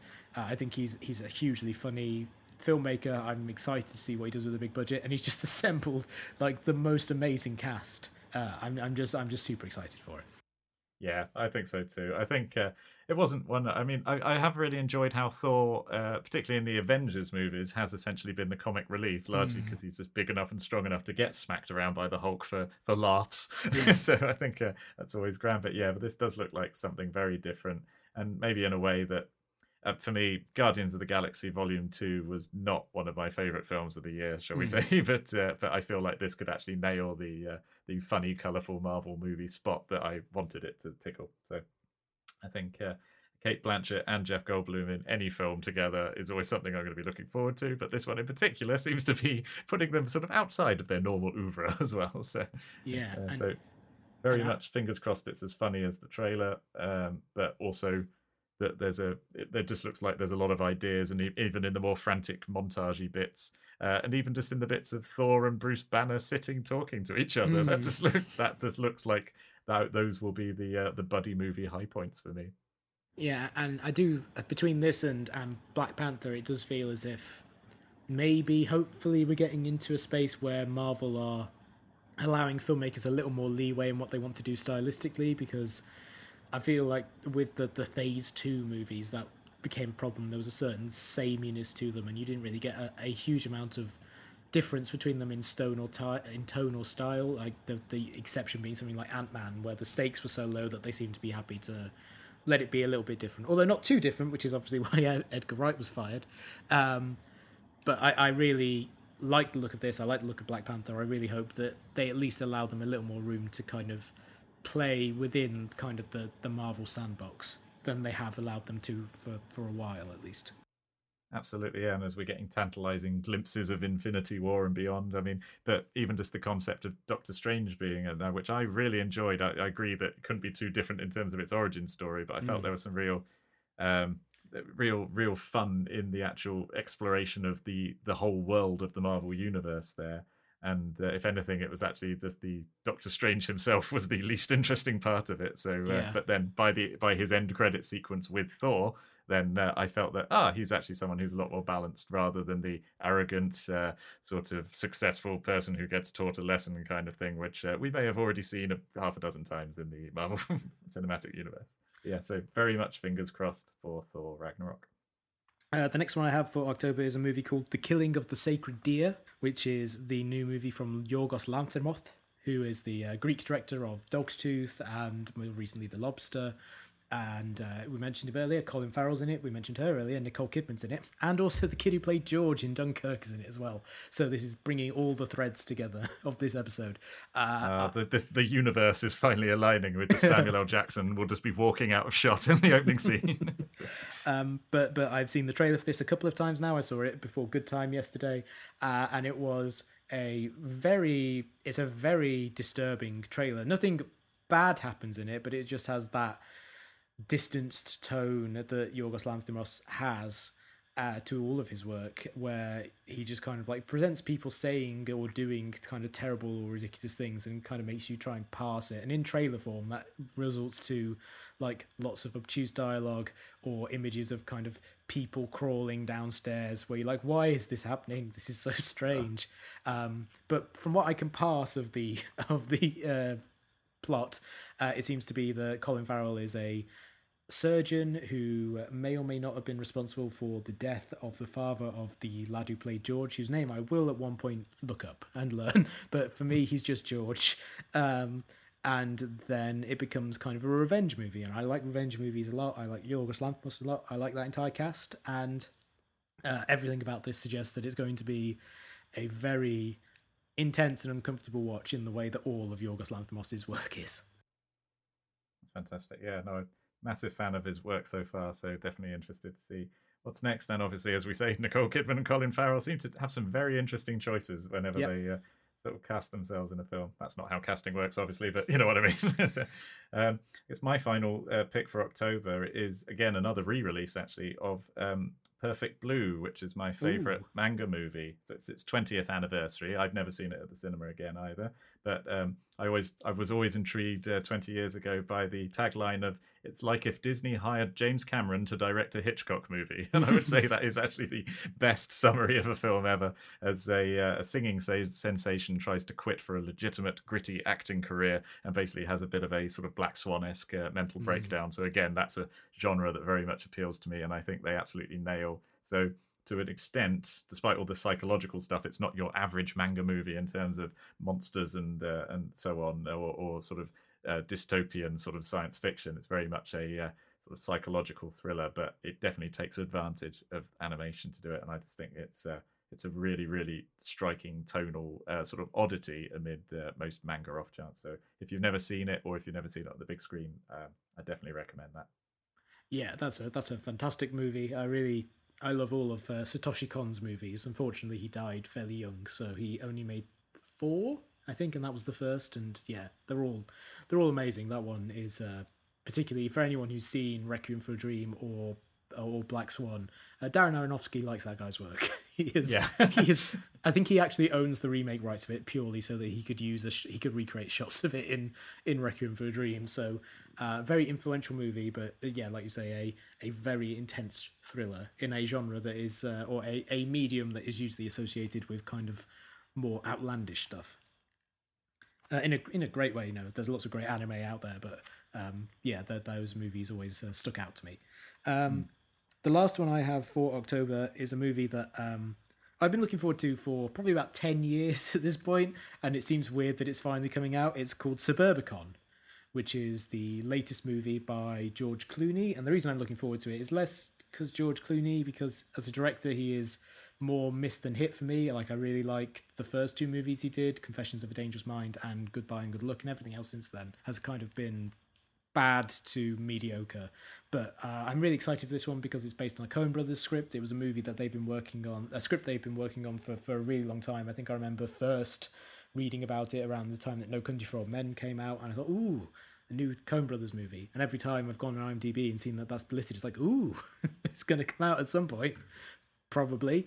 Um, and it's a, a movie set in the 1950s in a kind of suburb called Suburbicon, which is kind of like a planned city, and Matt Damon plays a kind of normal white collar guy whose wife is murdered due to seemingly due to him being in hock to the mob, or maybe him not being in hock to the mob and it's some sort of mistaken identity. It's not clear currently from the trailer why she is killed, but uh, these guys come after his kid. He kills a guy, and then things start to unravel as a result. And uh, it's got, I would say, Matt Damon's in it.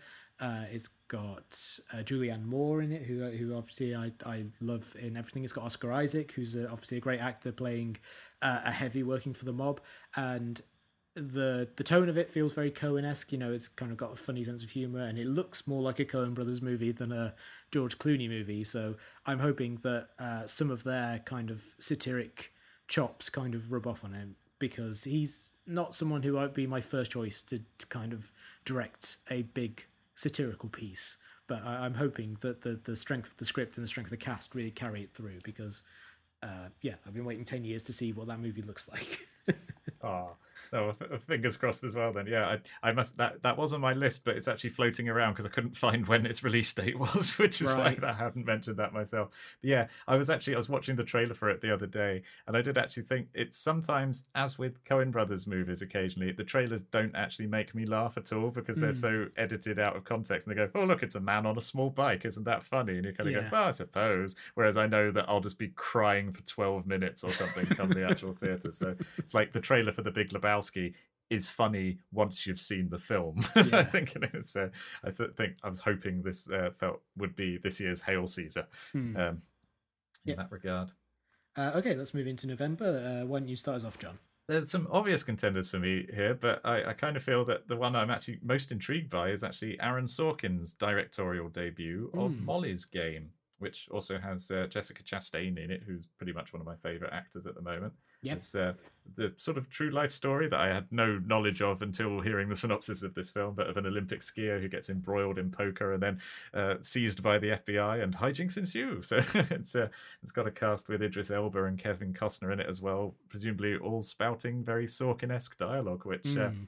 I guess I'm just intrigued to see. I have no concept of what he might be as a sort of directorial kind of visionary or voice or anything, but I guess I'm interested to find out. So yeah, I'm I'm much the same. I'm I tend to like his work when it's filtered through another director. Like I think that someone like David Fincher did wonders with the Social Network, where they added that kind of visual pop to mm. his dialogue. Um, but you know, I'm I'm such a fan of his work generally, going back to the West Wing and Sports Night, that I'm always interested to see what he does and the trailer i mean obviously the, the trailer is is edited together so maybe the movie doesn't have quite the same pop that the trailer does. Maybe it's a little more staid or whatever because of because of his ba- his background as a writer. But uh, i'm really interested to see what he does as a visual stylist. But also you know just it seems like a fantastic story and it seems like a good um a good outlet for him to kind of write really hugely entertaining dialogue. So uh, I'm I'm excited to see how that one turns out. Yeah, I, I, mean, I don't know if this is one that's even being aimed or intended as a sort of potential awards seasony kind of thing, but I definitely want to see Jessica, Jessica Chastain in uh, uh, Best Actress in a Leading Role at some point, and I imagine having an Aaron Sorkin backed thing might be that sort of stage. So yeah, definitely. What's it, uh, oh, weirdly sorry. reminds me? It weirdly reminds me of Miss Sloane, which was the movie she was in that came out last year, which was also a movie that seemed to be straddling the line between being kind of populist entertainment but also gunning for awards uh, awards kind of contention and ended yeah. up with neither um, because hardly anyone went to see it and it didn't get any awards um, so hopefully this one fares a little bit better and and I guess there's probably a lot less um, problems of the material being politically fraught than a mo- a true to life story about uh, a woman being getting involved in kind of a crazy gambling den versus a someone lobbying to kind of out to create stricter gun laws, which may have been the thing that stopped it from quite taking off with the American public. Yeah, um, I could see uh, that wouldn't necessarily. Uh, but mind you, uh, not that Aaron Sorkin's got any history whatsoever in sort of political opinion or uh, rhetoric. Mm, not, not that I can think of. Was no, no. did did anyone talk about politics in Malice? Maybe. Like maybe, maybe, yeah, I think so. Yeah, uh, and the social network was pretty down the line. No, um, I guess.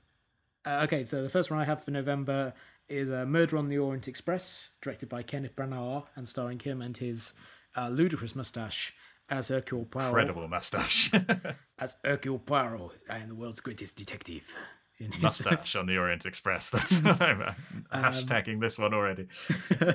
I love I love uh, the the story Murder on the Orient Express. It's one of those ones that it's very hard for someone to mess up. I feel like it's just such a solid mystery, and it's such a perfect vehicle for just getting haha a perfect vehicle for getting together like a huge cast of great actors of various levels of fame, but all generally pretty good. You know, you got your Willem Dafoe, your Judi Dench, your Daisy Ridleys, your uh, uh, uh, Leslie Odom Juniors and whatnot, Josh Gad, I guess.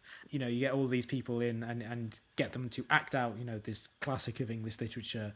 It's probably going to be pretty good. You know, I think there's it's very hard to mess up, and I do like Kenneth Branagh as a as a as a director. I really obviously his earlier Shakespeare stuff is is really really good, and um, I was I was I, I really liked what he did with the first Thor movie. I thought his Yeah, his over reliance on Dutch angles was a bit much. There is almost no shot in that entire movie that is straight. Um, it's it's uh, but I think that he is someone who could bring a certain yeah, and and his Cinderella is, is really great as well. It's a gorgeous movie. So um, I think he's someone who could genuinely bring a, a lot of flair to that that movie, and I just hope uh, that his performance, because I think what it ultimately hinges on is how good he is as Poirot, and if he's uh, if he's over the top or can't quite manage it, then it could fall apart. But um, I, I've I've got hopes that it's going to be pretty good.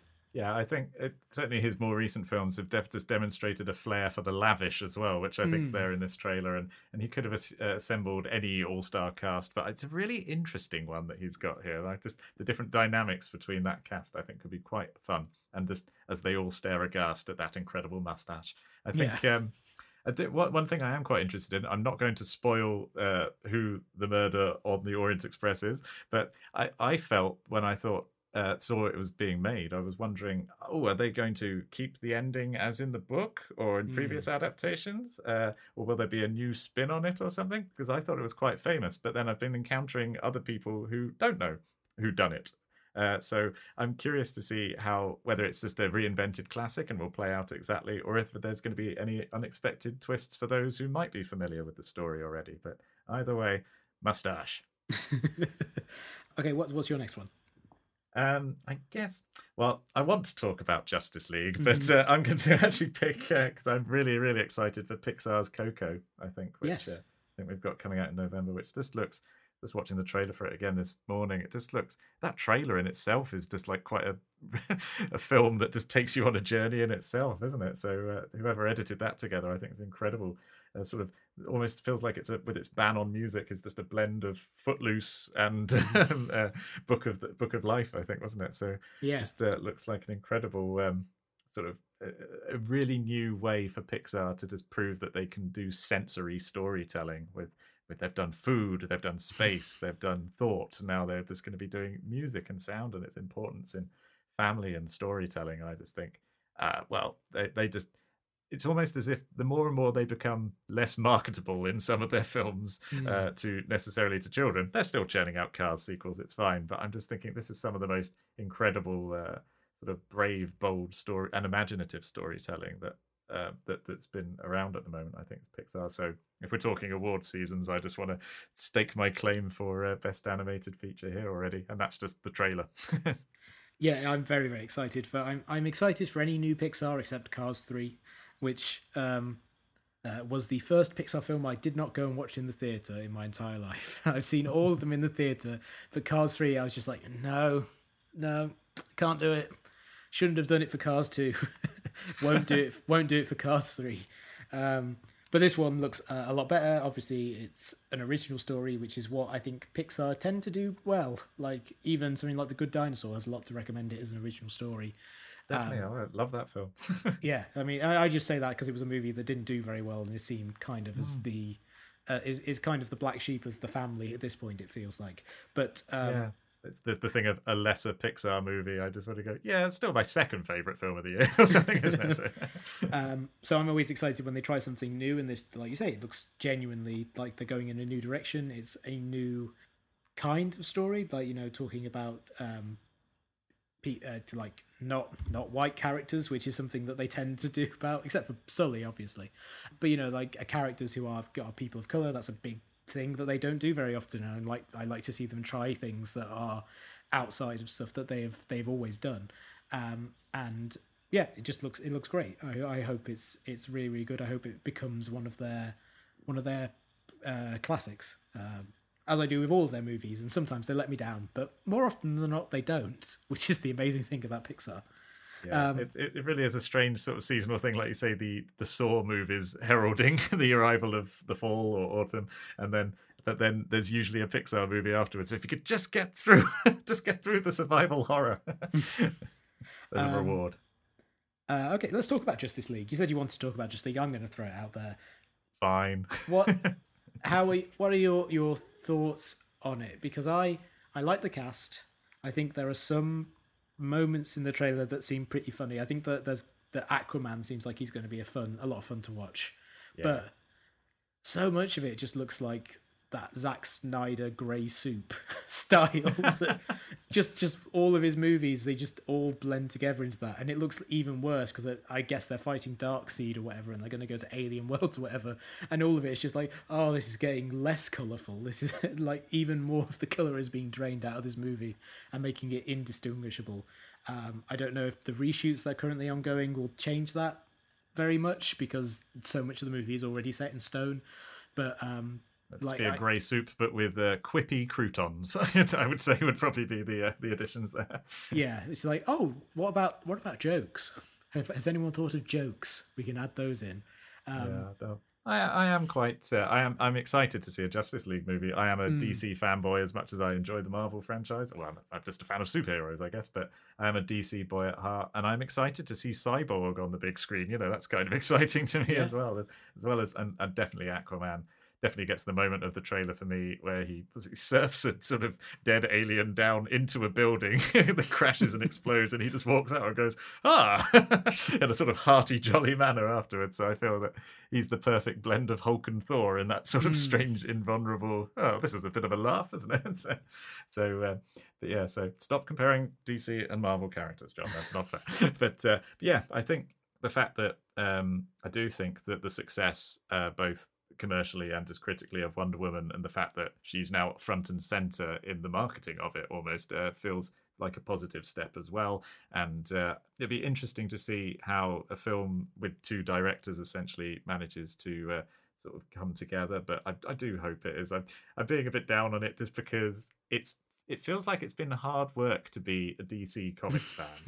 um, not necessarily because of the films, but I guess because yeah, I came out of Batman versus Superman uh, kind of going well, needing the toilet for starters, but uh, but uh, it felt coming out. They're going. There are probably about four different films you could have made into a good film there, but mm. they're all hmm. scrambled in. It's it's almost a case of trying to do too much. I think, rather than I think Wonder Woman. Uh, it sounds like both our joys was actually just letting the characters move around a bit and yeah. just uh, and and so if there's some of that in here and and it isn't all based on quips because i feel that was the guardians of the galaxy volume 2 problem is that the characters kind of you know, hey, remember that first film where we became a family? Well, for some reason we're not again, but now we are, we will be again. Uh, but in the meantime, here we're all just going to slag each other off.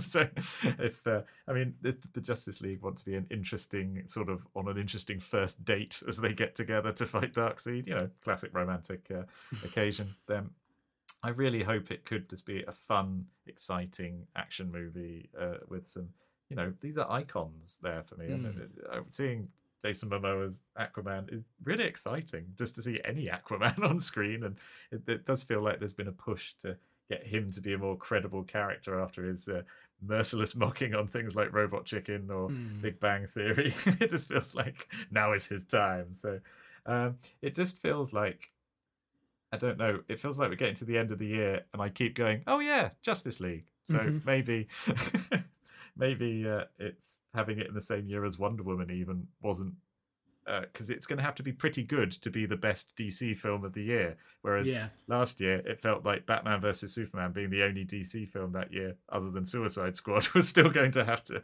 you know, they were just battling to go. Oh, let's see if we can come joint last. Whereas just, so it's it, it's uh, almost we haven't quite got the momentum going yet of actually even having two films out in a year, let alone are we ready for it. But so just fingers crossed there's an appetite that that everything is coming together in post production with uh, new new scenes and reshoots, and just you know, it would be lovely if it was good. Mm. so. Yeah, I, I think for me, like again, not to compare Marvel and DC, but it, it, it, DC the movies have have tried to ape the Marvel model of like introducing the characters in their own movies, but they they basically skipped all of the steps. Like instead of going, okay, we're going to introduce Superman in this movie, then Batman, then you know Flash will make a movie that's maybe got a little bit less of a budget there, Aquaman a little less of a budget, and then they all come together. It literally has just been like, okay, first introduce Superman, then Superman and Batman fight, even though we're, we're reintroducing Batman and Wonder Woman at the same time.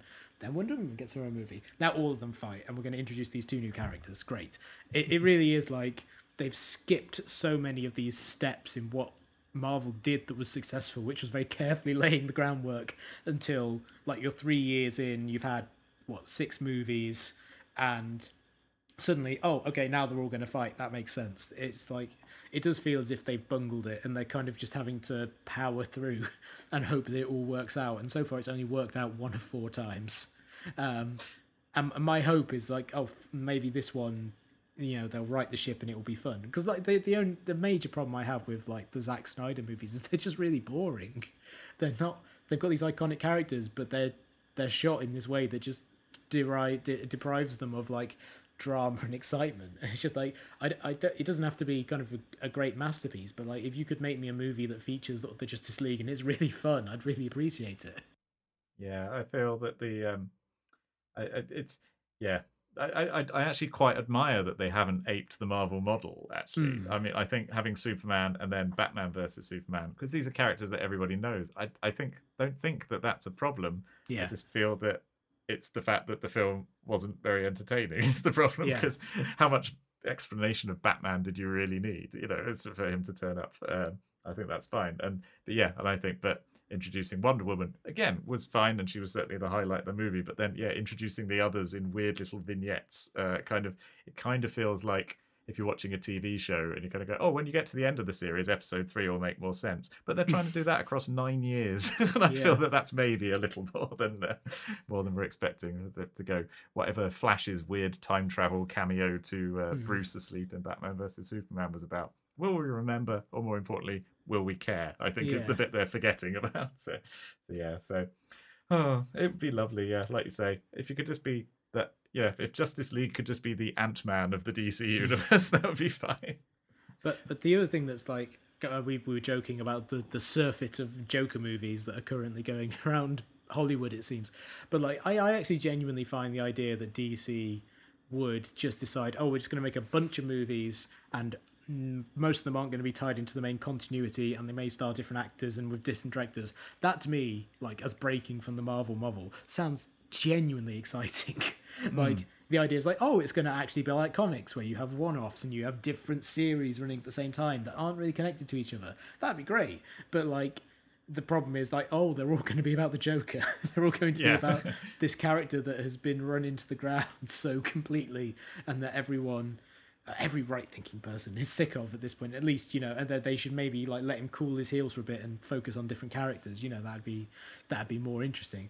But yeah like it, to me that i think oh like if they genuinely just said okay we're going to do do a bunch of movies there's going to be the main continuity and everything else is just going to be kind of fun like separate things I, I wouldn't mind that. It's just they don't seem to really be committing to that completely by picking out more obscure characters or uh, more kind of scaled down stories. Because if you're going to have the Joker in something, it does feel like suddenly the budget is going to be like 150 million because he's one of the most iconic DC characters, and you can't not spend a lot of money on a Joker movie.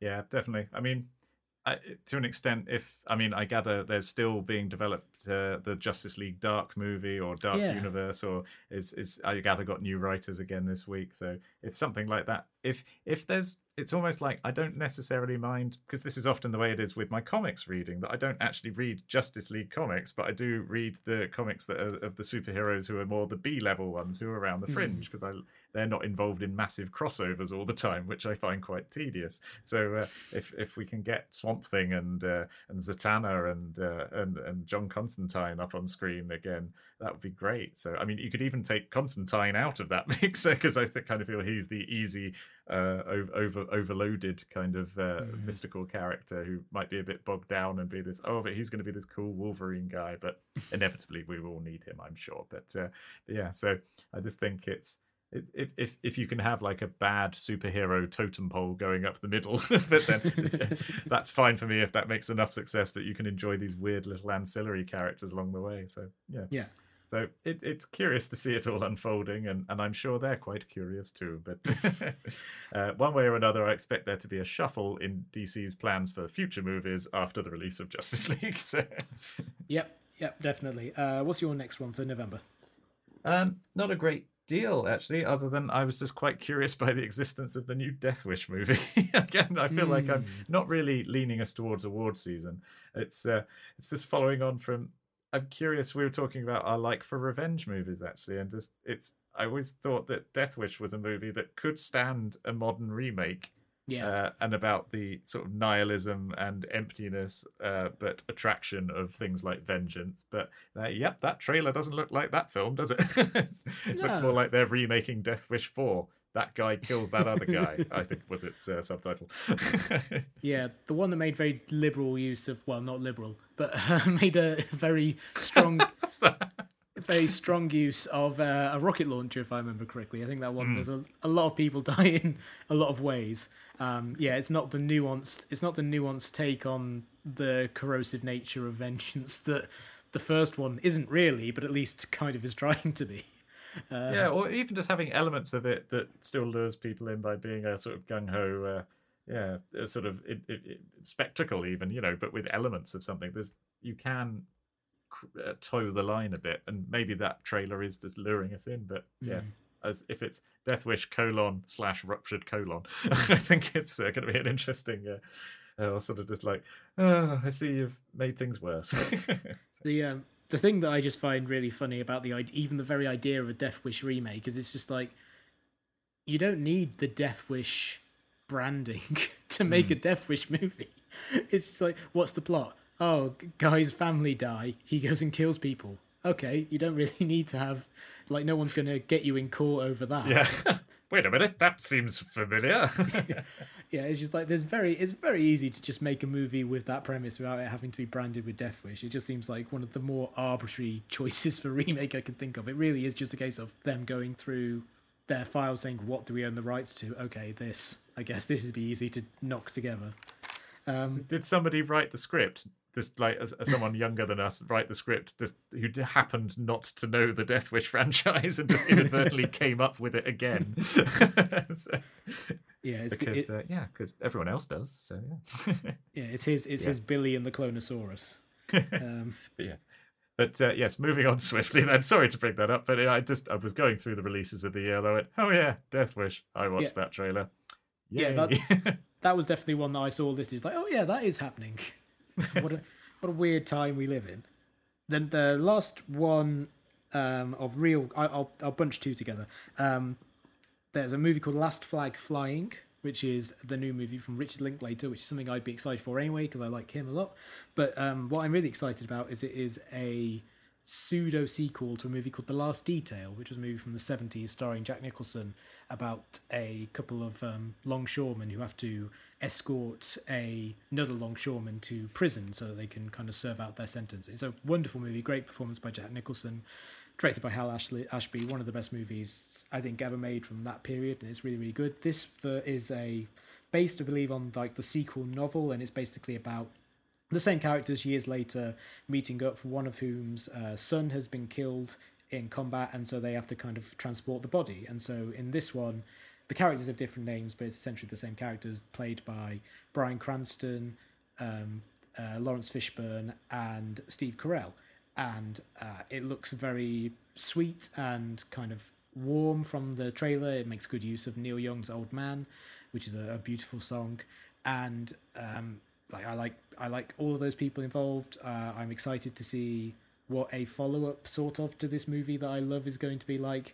Uh, and yeah, it just it just looked really cool to me. And the other one is uh, Three Billboards Outside of Ebbing, Missouri, which is a, a wonderful title for a movie. Um, the new movie from Martin McDonagh, who directed In Bruges and Seven Psychopaths, starring Frances McDormand as a woman whose daughter was murdered and she launches a vendetta against the corrupt police force in her small town. The trailer for it, particularly the Red Band trailer, is very sweary. it's uh, yeah, Frances McDormand seems to be having a very good time spouting out some of uh, Martin McDonagh's dialogue, and it's got a great selection of characters in it. It's got people like Sam Rockwell, it's got Woody Harrelson, the aforementioned Woody Harrelson, the aforementioned Caleb Landry Jones, who um, I really Is he playing feel... a good character or a less good character? Um, he's he's in the as far as I can tell, he's playing a character who rents because basically she is a woman. Like I say, her daughter's been killed, so she rents billboard space, which kind of have messages taunting the police and kind of gets attention back to the case, and then she goes to more extreme lengths. He plays the guy who rents her out the billboard space. So oh, okay. Well, that sounds like an honest profession. yeah, it's more benign than he usually is. Um, Oh, well done. I've been saying he seems to be very nicely positioning himself as the latest in the lineage of people like Willem Dafoe and Ben Mendelsohn, of like character actors who you would not want to sit next to on a bus. I was just like, you just see them, and you think, I'm going to move away. You you look like you're probably going to hurt me. Um, but he definitely. oh, what are you talking about? Willem Dafoe's lovely. he does actually look very sweet in the Florida Project, but um, most of the time, not so sweet. Bobby Bobby Peru is not a sweet character for anyone who knows the Wild at Heart. But you know, the, both of those films look really interesting to me. They're both from directors who work I've liked I've liked a lot, and they're both great casts. Uh, and they neither of them seems like they will have a big chance at Oscar season, just because there doesn't seem to be a huge amount of buzz about either of them. But they both look like they could be hugely entertaining movies. I'd missed both of those, so but you've just named incredible filmmakers and casts that I'm very excited about for. So Mm. I'm glad I listened to this podcast. so, no, I'd not seen about that, but yeah. But talking of yeah, we were saying about Ellen Page earlier. So seeing Frances McDormand leading a movie is definitely something that uh, it's been far too long for, hasn't it? And Yeah. and that sounds like an amazing team up for Steve Carell, Laurence Fishburne, and uh, and Bryan Cranston as well. so, so, uh, that's Yep. uh, yeah. Pretty great. on. I've got an idea. Those three actors are in it. What's the film about? We'll come up with that bit. uh, okay, so we're now into December. Uh, lead us off, John. Uh, I think, well, uh, obviously there are very, very big movies coming out in December, but Mm. I'm really, really excited for The Greatest Showman, which is uh, Hugh Jackman playing P.T. Barnum in big barnstorming musical style. Uh, I, I just, I really like Hugh Jackman when he's not being Wolverine. I think, I, and don't get me wrong, I love him as Wolverine, uh, but I, I just think that he's managed to perfectly balance uh, a one a one as Wolverine, a one not as Wolverine sort of career for however long he's been doing that. Now, is it 17 years he's been doing Wolverine? I think, isn't it? Yep. So, um, yeah. So, and I do feel that this will be the big final show-stopping number because he is a really good uh, song and dance man, as uh, Les Mis and his Oscars uh, uh, work has has shown us. But and I just think Barnum is a really interesting story as well of his uh, his sideshow attraction. So I'm really, really looking forward to that one, especially if it's in the middle of a bleak uh, winter of Death Wish on the Orient Express. uh, just, just, uh, just, just think that could be really, really fun. Yeah, and and you know it's it's fun to see a big original musical. Obviously, we had La La Land last year, which wasn't. It became a big movie, but I don't think when it was when it was launched, they thought, "Oh, this is going to make like uh, hundreds of millions of dollars." It's nice to see one where they seem to be really going full on for the idea of like, okay, we're going to make a musical about this historical figure, and we're really going to throw all our weight behind it. And Yeah, um, it really feels like a proper old-fashioned, old school sort of attempt at maybe it is going in for the, the Oscars as well. I mean, on, on some level. So I mean, mm, certainly any I've just only seen a few sort of stills and things of it, but just it looks vibrant. So I think we might at least be looking for design, and I'm hoping the music would be good. Yeah. But, uh, Yeah, it's just it'd just be very nice if we could get to a stage where it wasn't just Disney who were making original musicals, you know, making uh, animated musicals. If we could get back to a time when there's a lot of people who, or not a lot, but like at least a couple of like original musicals this year, because we've got a lot of people who are talented song and dance people. Like Channing Tatum, I think could probably I don't know how good he is at singing, but certainly at dancing he could probably.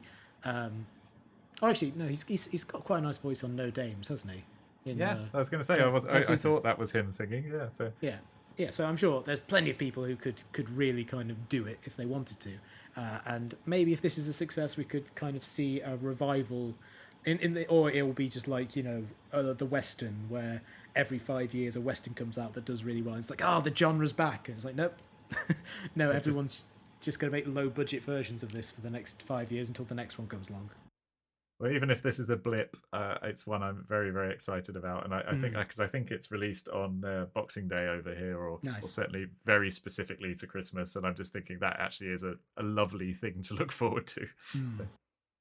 Uh, I'm gonna say my one is uh, the Disaster Artist, which is the new movie by directed and written by James Franco, or at least directed by. Maybe it was written by some. No, it was written by the guys who did Ed Wood.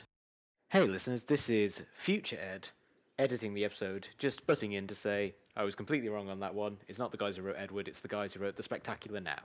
So it's uh, the Disaster Artist by, uh, which is an adaptation of the uh, of the uh, memoir by Greg Sestero, who was a supporting player in The Room, notoriously one of the worst movies ever made, but also one of the most entertaining movies ever made. So it's got that going for it, and uh, written uh, starring uh, James Franco as Tommy Wiseau, the legendary, strange lead and creative juggernaut behind that movie.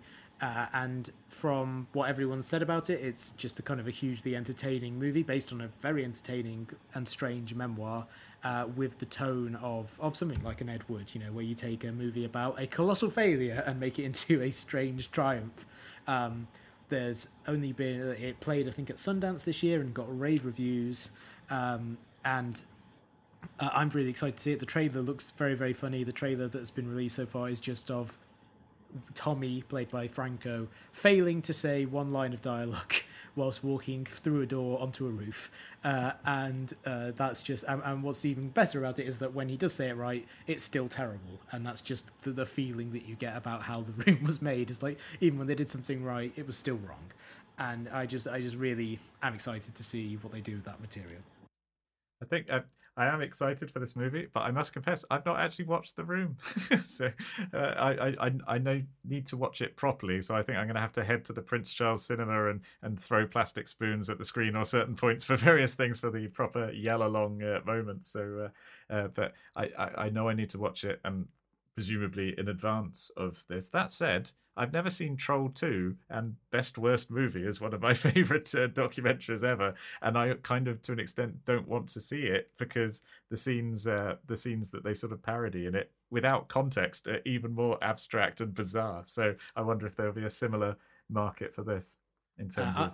I, I have seen Troll 2. I did watch it after because I think it was on Netflix for a little while at the same time that Best Worst Movie was, and I watched Best Worst Movie with some friends, and then we were like, okay, guess we have to watch Troll 2 now, uh, and it was good. I mean, not good, but it's a lot of. it was good- it was good. That's not the consensus. Uh, it was it, no, it's it's really it's genuinely a very enjoyable movie, and um, what's great about it is the stuff that's taken out of context in Best Worst Movie makes less sense in context. Like everything okay, because that's it my is- worry. I don't want things making sense. That- that's my problem. So, okay, so would you my- recommend a double bill of the Disaster Artist and then The Room, or vice versa? Uh, I would say you should probably you should probably watch The Room first. Okay. I, I I think it, it's best watched with a group of friends, just so you can sit there and think, why, why is any of this happening? Um, the only the only thing to note in advance, because not everyone tells you this, but there are a few desultory sex scenes in it, which you can which you can kind of skip through. Um, Everybody's told me about those, if I'm Okay. honest, because they Yeah, all uh, feature Tommy Wiseau. and they go, "I'm going to film myself doing this now." yeah, I'm going to film myself being incredibly bad at sex. But yeah, no, I think it's it's definitely worth watching just to kind of pick apart, certainly for you as a writer, to kind of pick apart how exactly these creative choices were made. Why was this character introduced in just this one scene and never heard from again? And why are they so why are they so emotionally invested in this relationship when we have no idea who they are or why they're here? That sort of thing. It's just it's just kind of fun to kind of pick apart, try and work out what the Campbellian arc of the whole thing is. Um, oh, fantastic! Right, so I need to uh, do my essays on it as well. Then, brilliant. yeah, exactly. Uh, but no, I, I think the room is, is a lot of fun to watch. Um, and like like all bad movies, it's like all good bad movies. It's rarely dull, but always inexplicable. Fantastic. Uh, okay, what have you got next? Um, well, this is for me a film I'm looking forward to, but, but have deliberately sort of gone trying not to find out much about as much as possible. But all I know is that Guillermo del Toro Mm. is releasing The Shape of Water in early December. I Yes. know that there is some sort of aqua beastie kind of thing. I accidentally saw some sort of mer creature, I think, before I quickly closed the page. But all I know is that I am very much looking forward to a new Guillermo del Toro film. You're more than welcome to talk about it in more detail, but uh, but I just don't want to watch any trailers or see any visuals of it until I'm it's sitting in the cinema. Yeah, I mean, I, I, I, that's about as much as I know about it. I did watch the trailer, and the trailer is very ethereal and magical, as you would expect from Guillermo del Toro.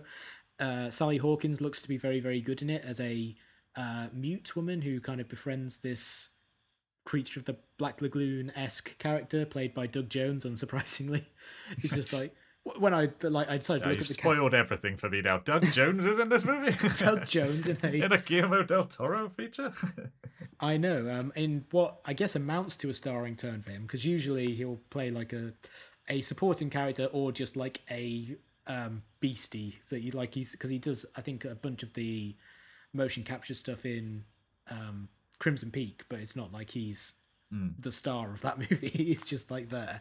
Um, but th- this certainly feels like because he's he's playing the other half of this friendship that develops between the two of them. Michael Shannon looks to be very, very good in it as um, kind of one of the researchers investigating this this creature, uh, and it does seem to be like Crimson Peak. It seems to be an interesting melding of his the kind of more poetic part of his sensibility that gives us stuff like The Devil's Backbone Bone and, and Pan's Labyrinth, and the kind of the more pulpier side of him that gives us the Hellboy movies, both of which I love. I love both halves of his career, and it's interesting when he tries to kind of combine the two of them. And and um, I particularly like the fact that there seems to be this thing now. The new trend is trying to predict which original original movies are secretly prequels to established franchises.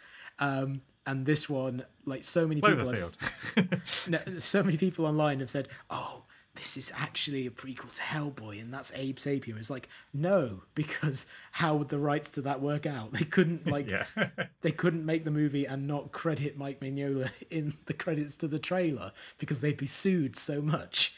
Um, but you know, it's, it's uh, quite obvious that this is a prequel to Man of Steel, and Michael Shannon's researcher character is actually some sort of general from uh, from Krypton. I think that's what we can all assume.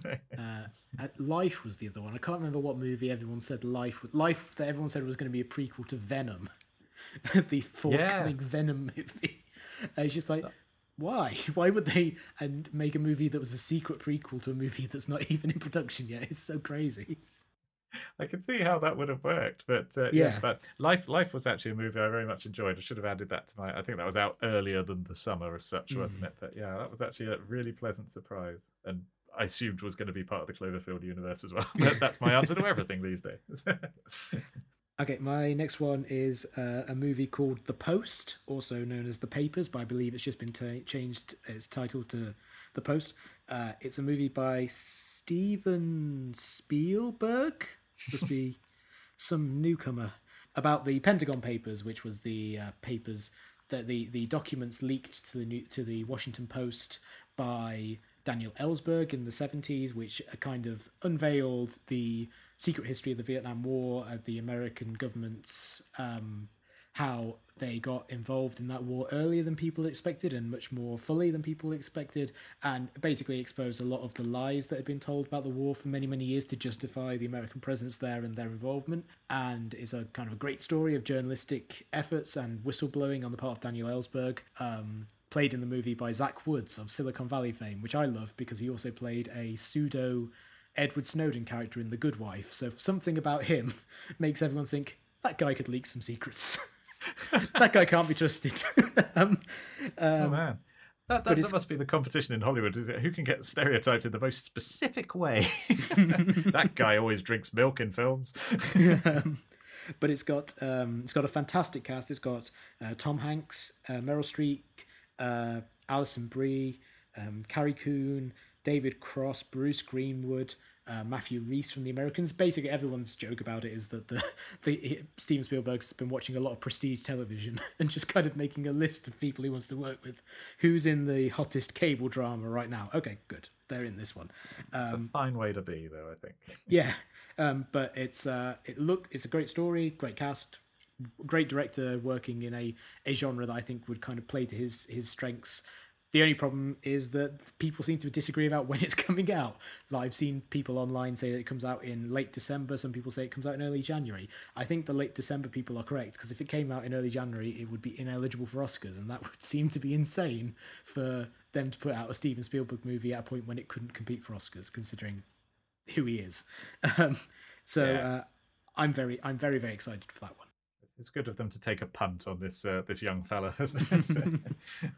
Isn't it? So- but yeah, so uh, I I just think that that movie sounds great. Hopefully, will be great. I've enjoyed recent Spielberg films more than I think a lot of people have. People seem to be pretty down on him. There was a, a big controversy on Twitter a few weeks ago about people saying like, when was the last time Spielberg made a great movie? And then like everyone was just like furious about him, like saying, "What about Lincoln? What about Bridge of Spies?" And I, I, Yeah. I, I think they're not as iconic, maybe, or they're not as exciting as his early movies. But I like this kind of latter day Spielberg stuff of making stuff that's just very handsomely made, very enjoyable movies.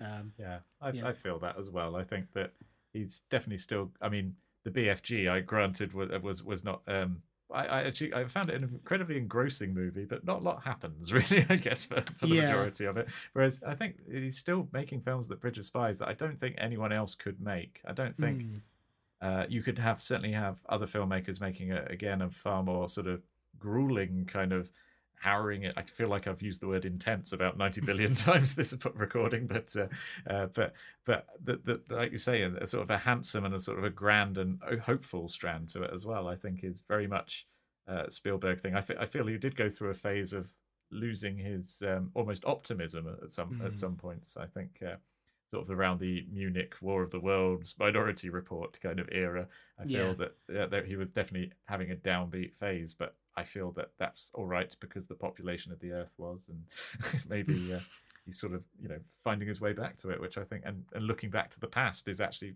a way that he seems to find that as well. I would say in most of his movies. So yeah, this is one that I'm, I'm very much looking forward to as well, which kind of takes it off the list for me. So which means can I should I mention the Last Jedi? I guess. I mean, are people really excited for a Star Wars movie? I think, yeah. I, I am excited for a Star Wars movie. I think, as we've announced in the past, I am slightly more Star Trek than I am Star Wars, but Mhm. it's not to say I'm not looking forward to this. And I am particularly looking forward to its Rian Johnson Star Wars Yes. movie as well. So I think um, what's interesting for me is uh, having seen episodes seven and Rogue One, and then uh, both at the cinema and enjoyed them both, is that then having seen them again is that I enjoyed episode seven uh, a hell of a lot more, and I actually think Rogue One's pretty bad, actually. so maybe I enjoyed it as a cinematic experience, but I don't think it's a very good film at all. so, uh, Yeah. whereas I'm actually far more excited about episode seven, and in particular, I love the first act, which is Mm. all the new characters, and I felt that things actually just slowed down a bit once Harrison Ford shambles in and breaks his ankle. Yeah, I mean, I, I had a very similar experience. I haven't rewatched Rogue One since the cinema, so for me, it's still a movie that I kind of enjoyed. Uh, although, as people pointed out, when me and Matt did our episode on it, we spent about seventy-five percent of the fa- of the time pointing out everything we didn't like about it, and then the last quarter is like, actually, you know, we really enjoyed it. It was pretty fun. But um, yeah, I've rewatched um, uh, episode seven a bunch of times, and every time I just find something more to like in it. Um, particularly, like you say, the first half. Like I think it was, um, I think it was uh, David Ehrlich who said like the first half of episode seven is like some of the most thrilling myth making and blockbuster filmmaking he could remember and I, I agree it's just like oh my god it's so exciting being introduced to all these new people and there's a sense of discovery and adventure to it all and then like oh yeah the, the old characters have come in Yeah, no, to- it's certainly not to dis. It's, I mean, the ending of seeing. Well, I mean, what's ha- going to happen with Luke? I'm genuinely excited about. Mm. I was very exciting to see Han and Leia back, and obviously uh, now that uh, we've lost Carrie Fisher, that just to see Yeah. how they'll wrap up that story and hopefully do that character justice uh, to to be as important as she is. Uh, and but but also just to see her again on screen, just generally being a badass general. You know, Mm. you only needed one shot of that, and I think everybody went, "Yes, that that's certainly what would happen, isn't it?" I think so. Uh, I think yeah, but I, I it's yeah, I think it's definitely what you said about it being myth making and pushing things further. Whereas I mean, not only was Rogue One looking back to the past, but it just felt like it was perpetually nods to things that you're Mhm. going, "Hey, remember that thing?" And to which I've replied, "Yes." Oh right, I meant to care. So it's like- that film certainly had things in it. But, uh, I mean, don't get me wrong. I, I wouldn't mind a, uh, a a- prequel prequel to um, uh, Alan Tudyk's uh, K-2SO. I forget his name. Just uh, him being Yeah, a general right. murder droid, sarcastic, pissy murder droid is, uh, you know, I'm all for that. But uh, yeah, but I felt it felt less of a surprise. I felt Mm. that the um, even though it's a film that we knew how it was going to end. I mean, I'm, I still think it's quite brave that they sort of um, end on what is essentially quite a downer, despite the moments Yeah. of hope in the final seconds. But uh, but it just it just felt like if you were allowed to play with the toys and then film yourselves on a really expensive YouTube video. So just, um, and it, and maybe for me it just didn't work, just not on the big screen. So Mm. um, yeah, but I'm really excited about what I don't know about episode eight and going forwards. And I think that's the thing of just like I'm excited to see Rey again and Finn and uh, Oscar Isaac, whose name I can never remember in the film. What's his character's name? Poe Dameron. Poe Dameron, thank you. Because uh, yeah, it always to me sounds like I'm swearing because I can't remember his name. Poe Dameron. Um, yeah, anyway, yeah, uh, but I'm also assuming that we will meet brand new characters as well, and it's just so yeah. So I'm just excited for what I don't know about it, but Like the Everything that- Porgs. We get to see Yes. the Porgs. the Porgs, of course. who are, Plenty from what what I can tell, are basically just tribbles. that seems to be everyone says it's like oh they're these little creatures that just get everywhere. It's like oh like tribbles basically. Um, everyone seems really down on the porgs. I think they look great. they just look, they're just like oh they look really cute. I, I'm sure I, there'll be menaces in their own way, and as well as comedic. And so I think it's um, yeah. I, so I'm just quite interested to see where it goes next. And again, there's there's something about the idea of having just like a big, fun, engaging, and welcoming blockbuster in the middle of Mm. December is actually just a lovely idea as well. I think so. Uh, Uh, yeah. I'm really, really pleased that all of the blockbusters are moving out of the summer. I just wish Mm. that there were actually some good ones left in there. So that, that's my general thought on that. yeah, that that was kind of the the unexpected consequence of Disney realizing like, oh, you can open a big movie at the end of the year and everyone will come and watch it. It's just like, yeah, oh, guess we don't have to kind of put all of this good product in three months. We can sprinkle it throughout the year. It's like, yeah, but the summer's Cinemas are most people- closing for the summer because Yeah. there's nothing good on. which weirdly is like a reversion to how it always used to be because prior to jaws coming along and restructuring the year it used to be movies came out all the time you didn't have to just come out in the summer to be a hit or at the end of the year to get nominated for an oscar i will say one thing in uh rogue one's defense um forrest whitaker's character is the most fun character to do an impression of uh, in cinema since uh, since bane just like poor gallant you will know the truth it's just it's just a very fun voice to do. Um, You're right. I hadn't thought of it that way. and to be fair, the Star Wars universe is very much based on uh, fun impressions, really, isn't Hmm. it? Even in just in walks. Just like- I mean, there's whole, there's stand-ups whose whole careers are based on being able to impersonate Star Wars characters. So I think uh, that's the important thing. As long as they can keep doling out uh, impressions for people to do, they'll be fine. Um, Excellent. The uh, last one I have for December is the latest movie from Paul Thomas Anderson called Phantom Thread, which is him reteaming with Daniel Day Lewis for the first time since There Will Be Blood. So a lot of expectations because that time around they made one of the best movies of all time. Um, no pressure, but this one again it's also a period set movie set in the 1950s, but set in the fashion industry, and that's all anyone knows about it because no one knows anything about this movie other than the title, which even now you know, that could change for all we know. Um, but you know, PTA has never steered me wrong. I've enjoyed all of his movies to to one degree or other, and Daniel Day Lewis is makes so few movies and is apparently retiring after this one that it feels like even more of an event than it was uh, initially. And I'm just I'm just excited. Similar to the Last Jedi, weirdly, um, it's it's nice going into a movie not quite knowing what's going to happen, like not really knowing that much about what it's going to do. Uh, and and that is when Paul Thomas Anderson is, is most exciting when he's offering you something and you just have to take a leap of faith that it's going to be worth your time and and more often than not it is. Yeah, I think so. I mean, yeah, and definitely one that's you know hopping around in December, kind of going, oh yeah, we'll just uh, Paul Thomas Anderson's making a new movie. Well, we'll schedule it for December. I think we might put it up for some awards or some such. What's it about? Nobody knows. I think the Coens did a great job with the the man who wasn't there of just pitching it for ages. Of, oh, it's set in the 1950s about a barber, and that was all they would tell anybody about it. So maybe the secret is just to enigmatically pitch films set in the 50s. Yeah, and also uh, of, of um, equal excitement is the fact that it's reteaming him with uh, Jonny Greenwood, who has done the scores for all of his movies um, since There Will Be Blood, obviously from Radiohead, uh, and he has um, consistently been one of the most exciting composers out there uh, for me. Like every time he, he comes out with something, it's like, oh, this doesn't sound like anything else anyone else is doing, particularly at a time when a lot of film scores tend to veer towards the generic and they all kind of aim for the same sort of quality. Um, yeah. He's someone who, and, and he and um, and Paul Thomas Anderson have such a close working relationship that they do try and tailor their work to fit what the other is doing. Uh, and that kind of creative partnership is something that I'm I'm excited to see taken a step further.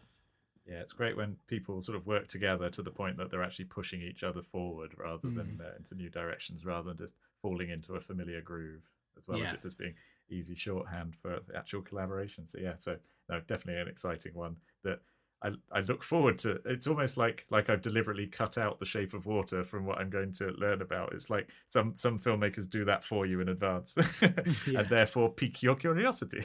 so, the yeah, bastards. uh, do you have anything else for December? That's uh, that's it for me, I think, okay. list wise.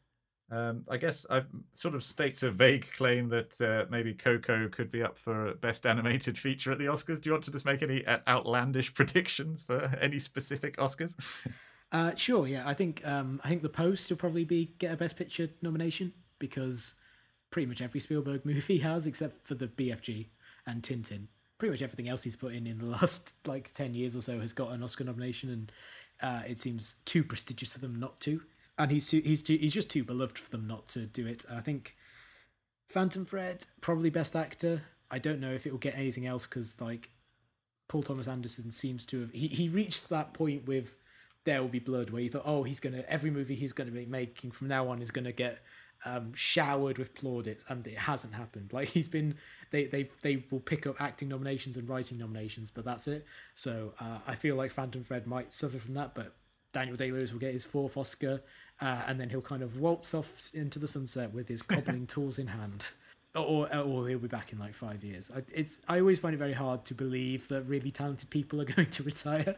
Like like with Jay Z when he said he was retiring, and then like four years later, it's like oh here's a new album. Or same with Steven Soderbergh, he said he was retiring, but he just made a two a TV show, and then made a movie again.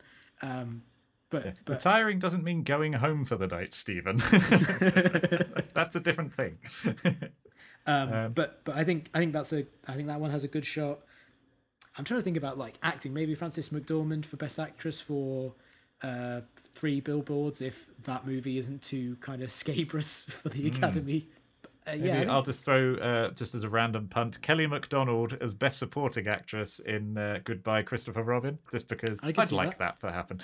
yeah, yeah, um, I can um, see that happening. Where where are you putting Geostorm? Sorry, I missed that in the. Uh, um, uh, that's going in best animated short. Weirdly enough, they best really animated pushed... short. No, it's it's a fair. It's probably got as much chance. Uh, I think. Yeah. Uh, let's have a quick look on the list. Yes, maybe a, a, best costume for Murder on the Orient Express, perhaps. The best hair and makeup, maybe.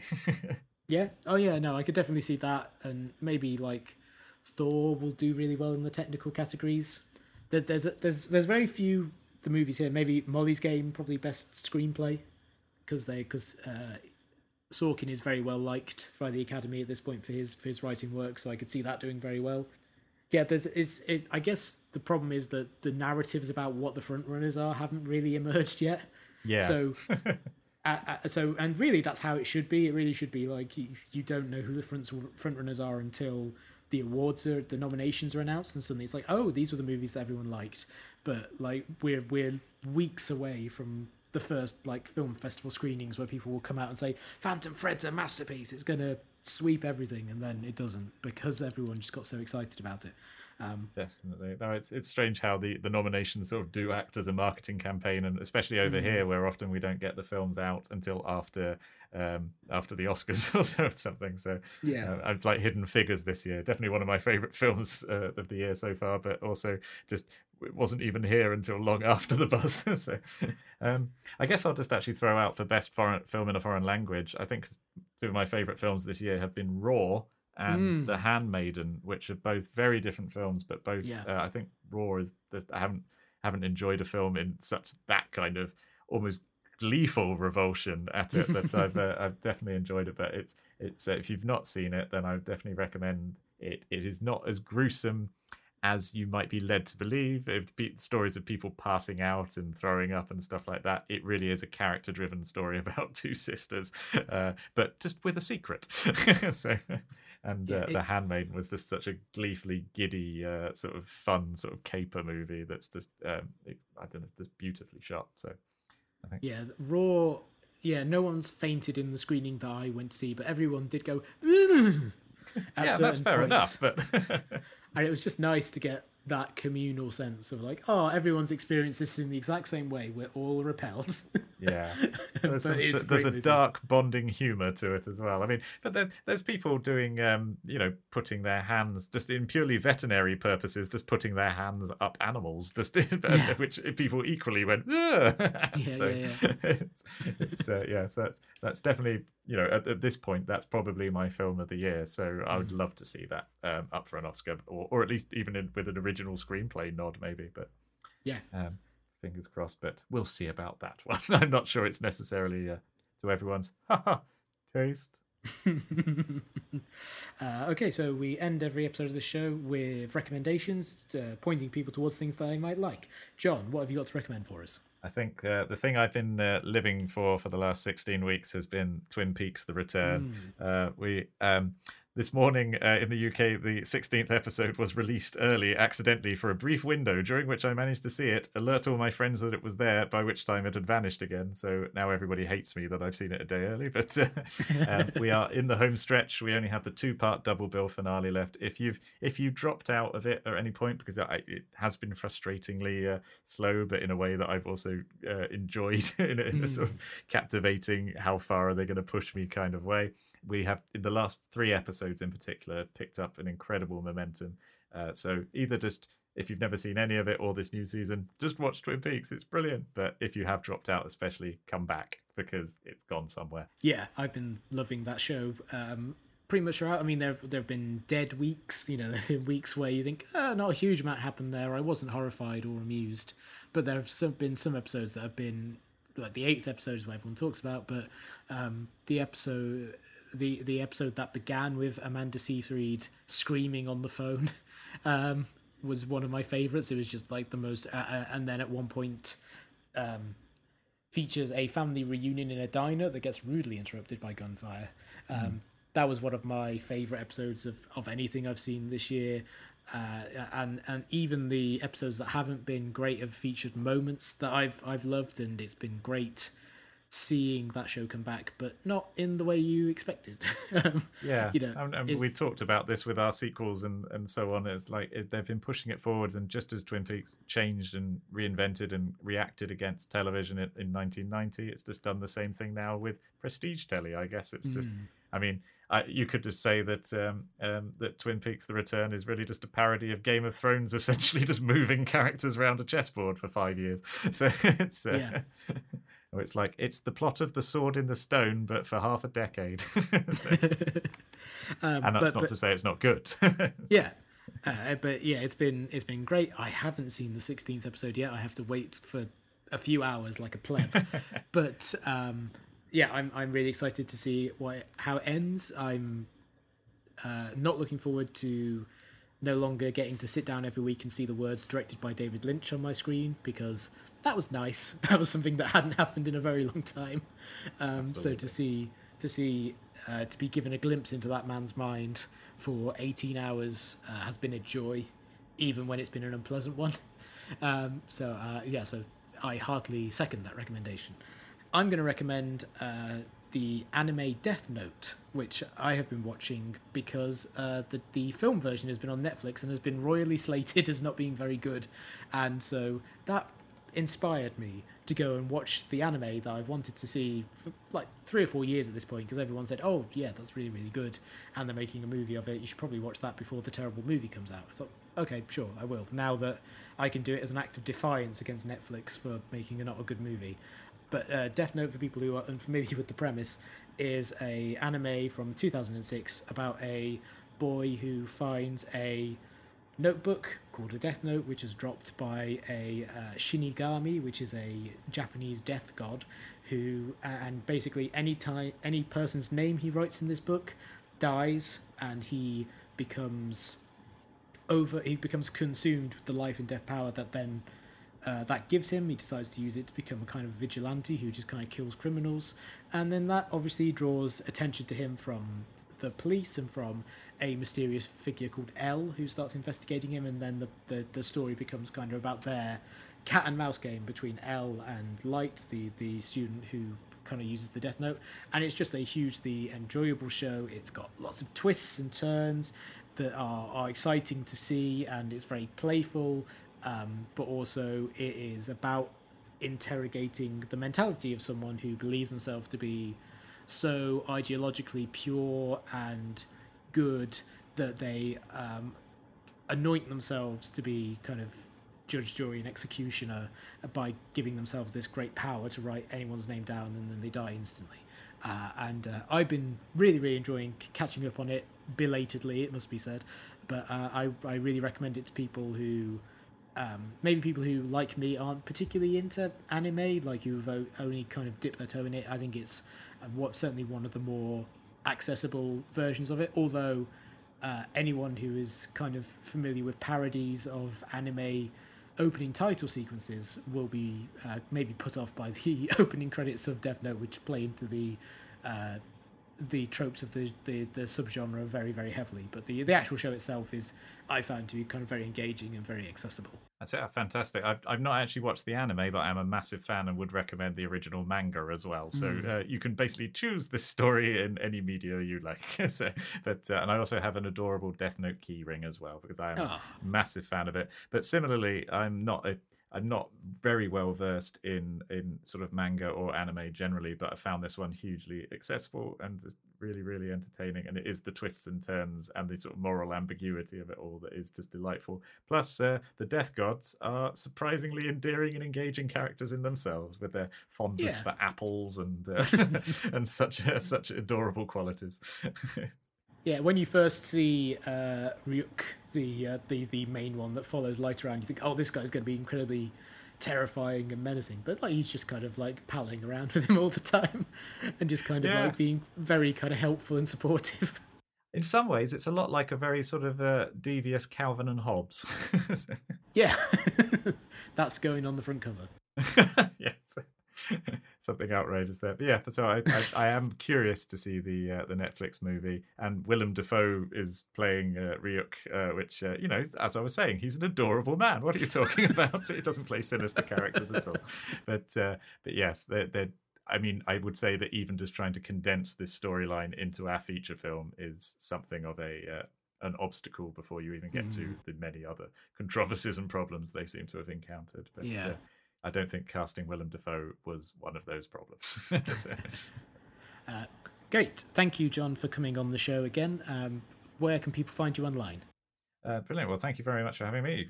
Come and say hello on Twitter, which is at John, J O H N underscore Hunter. So do say hi, but uh, thank you very much for having me back and letting me witter on. Thank you. It's been great. Uh, if you've enjoyed this episode of the show, then please subscribe to us on iTunes. Please rate and review as it helps people find the show and get us more listeners and all of that sort of thing. You can also find us on Twitter, where we are at SRS underscore podcast, and we are on Facebook. We'll be back next time with something entirely different. But for now, it's goodbye from me.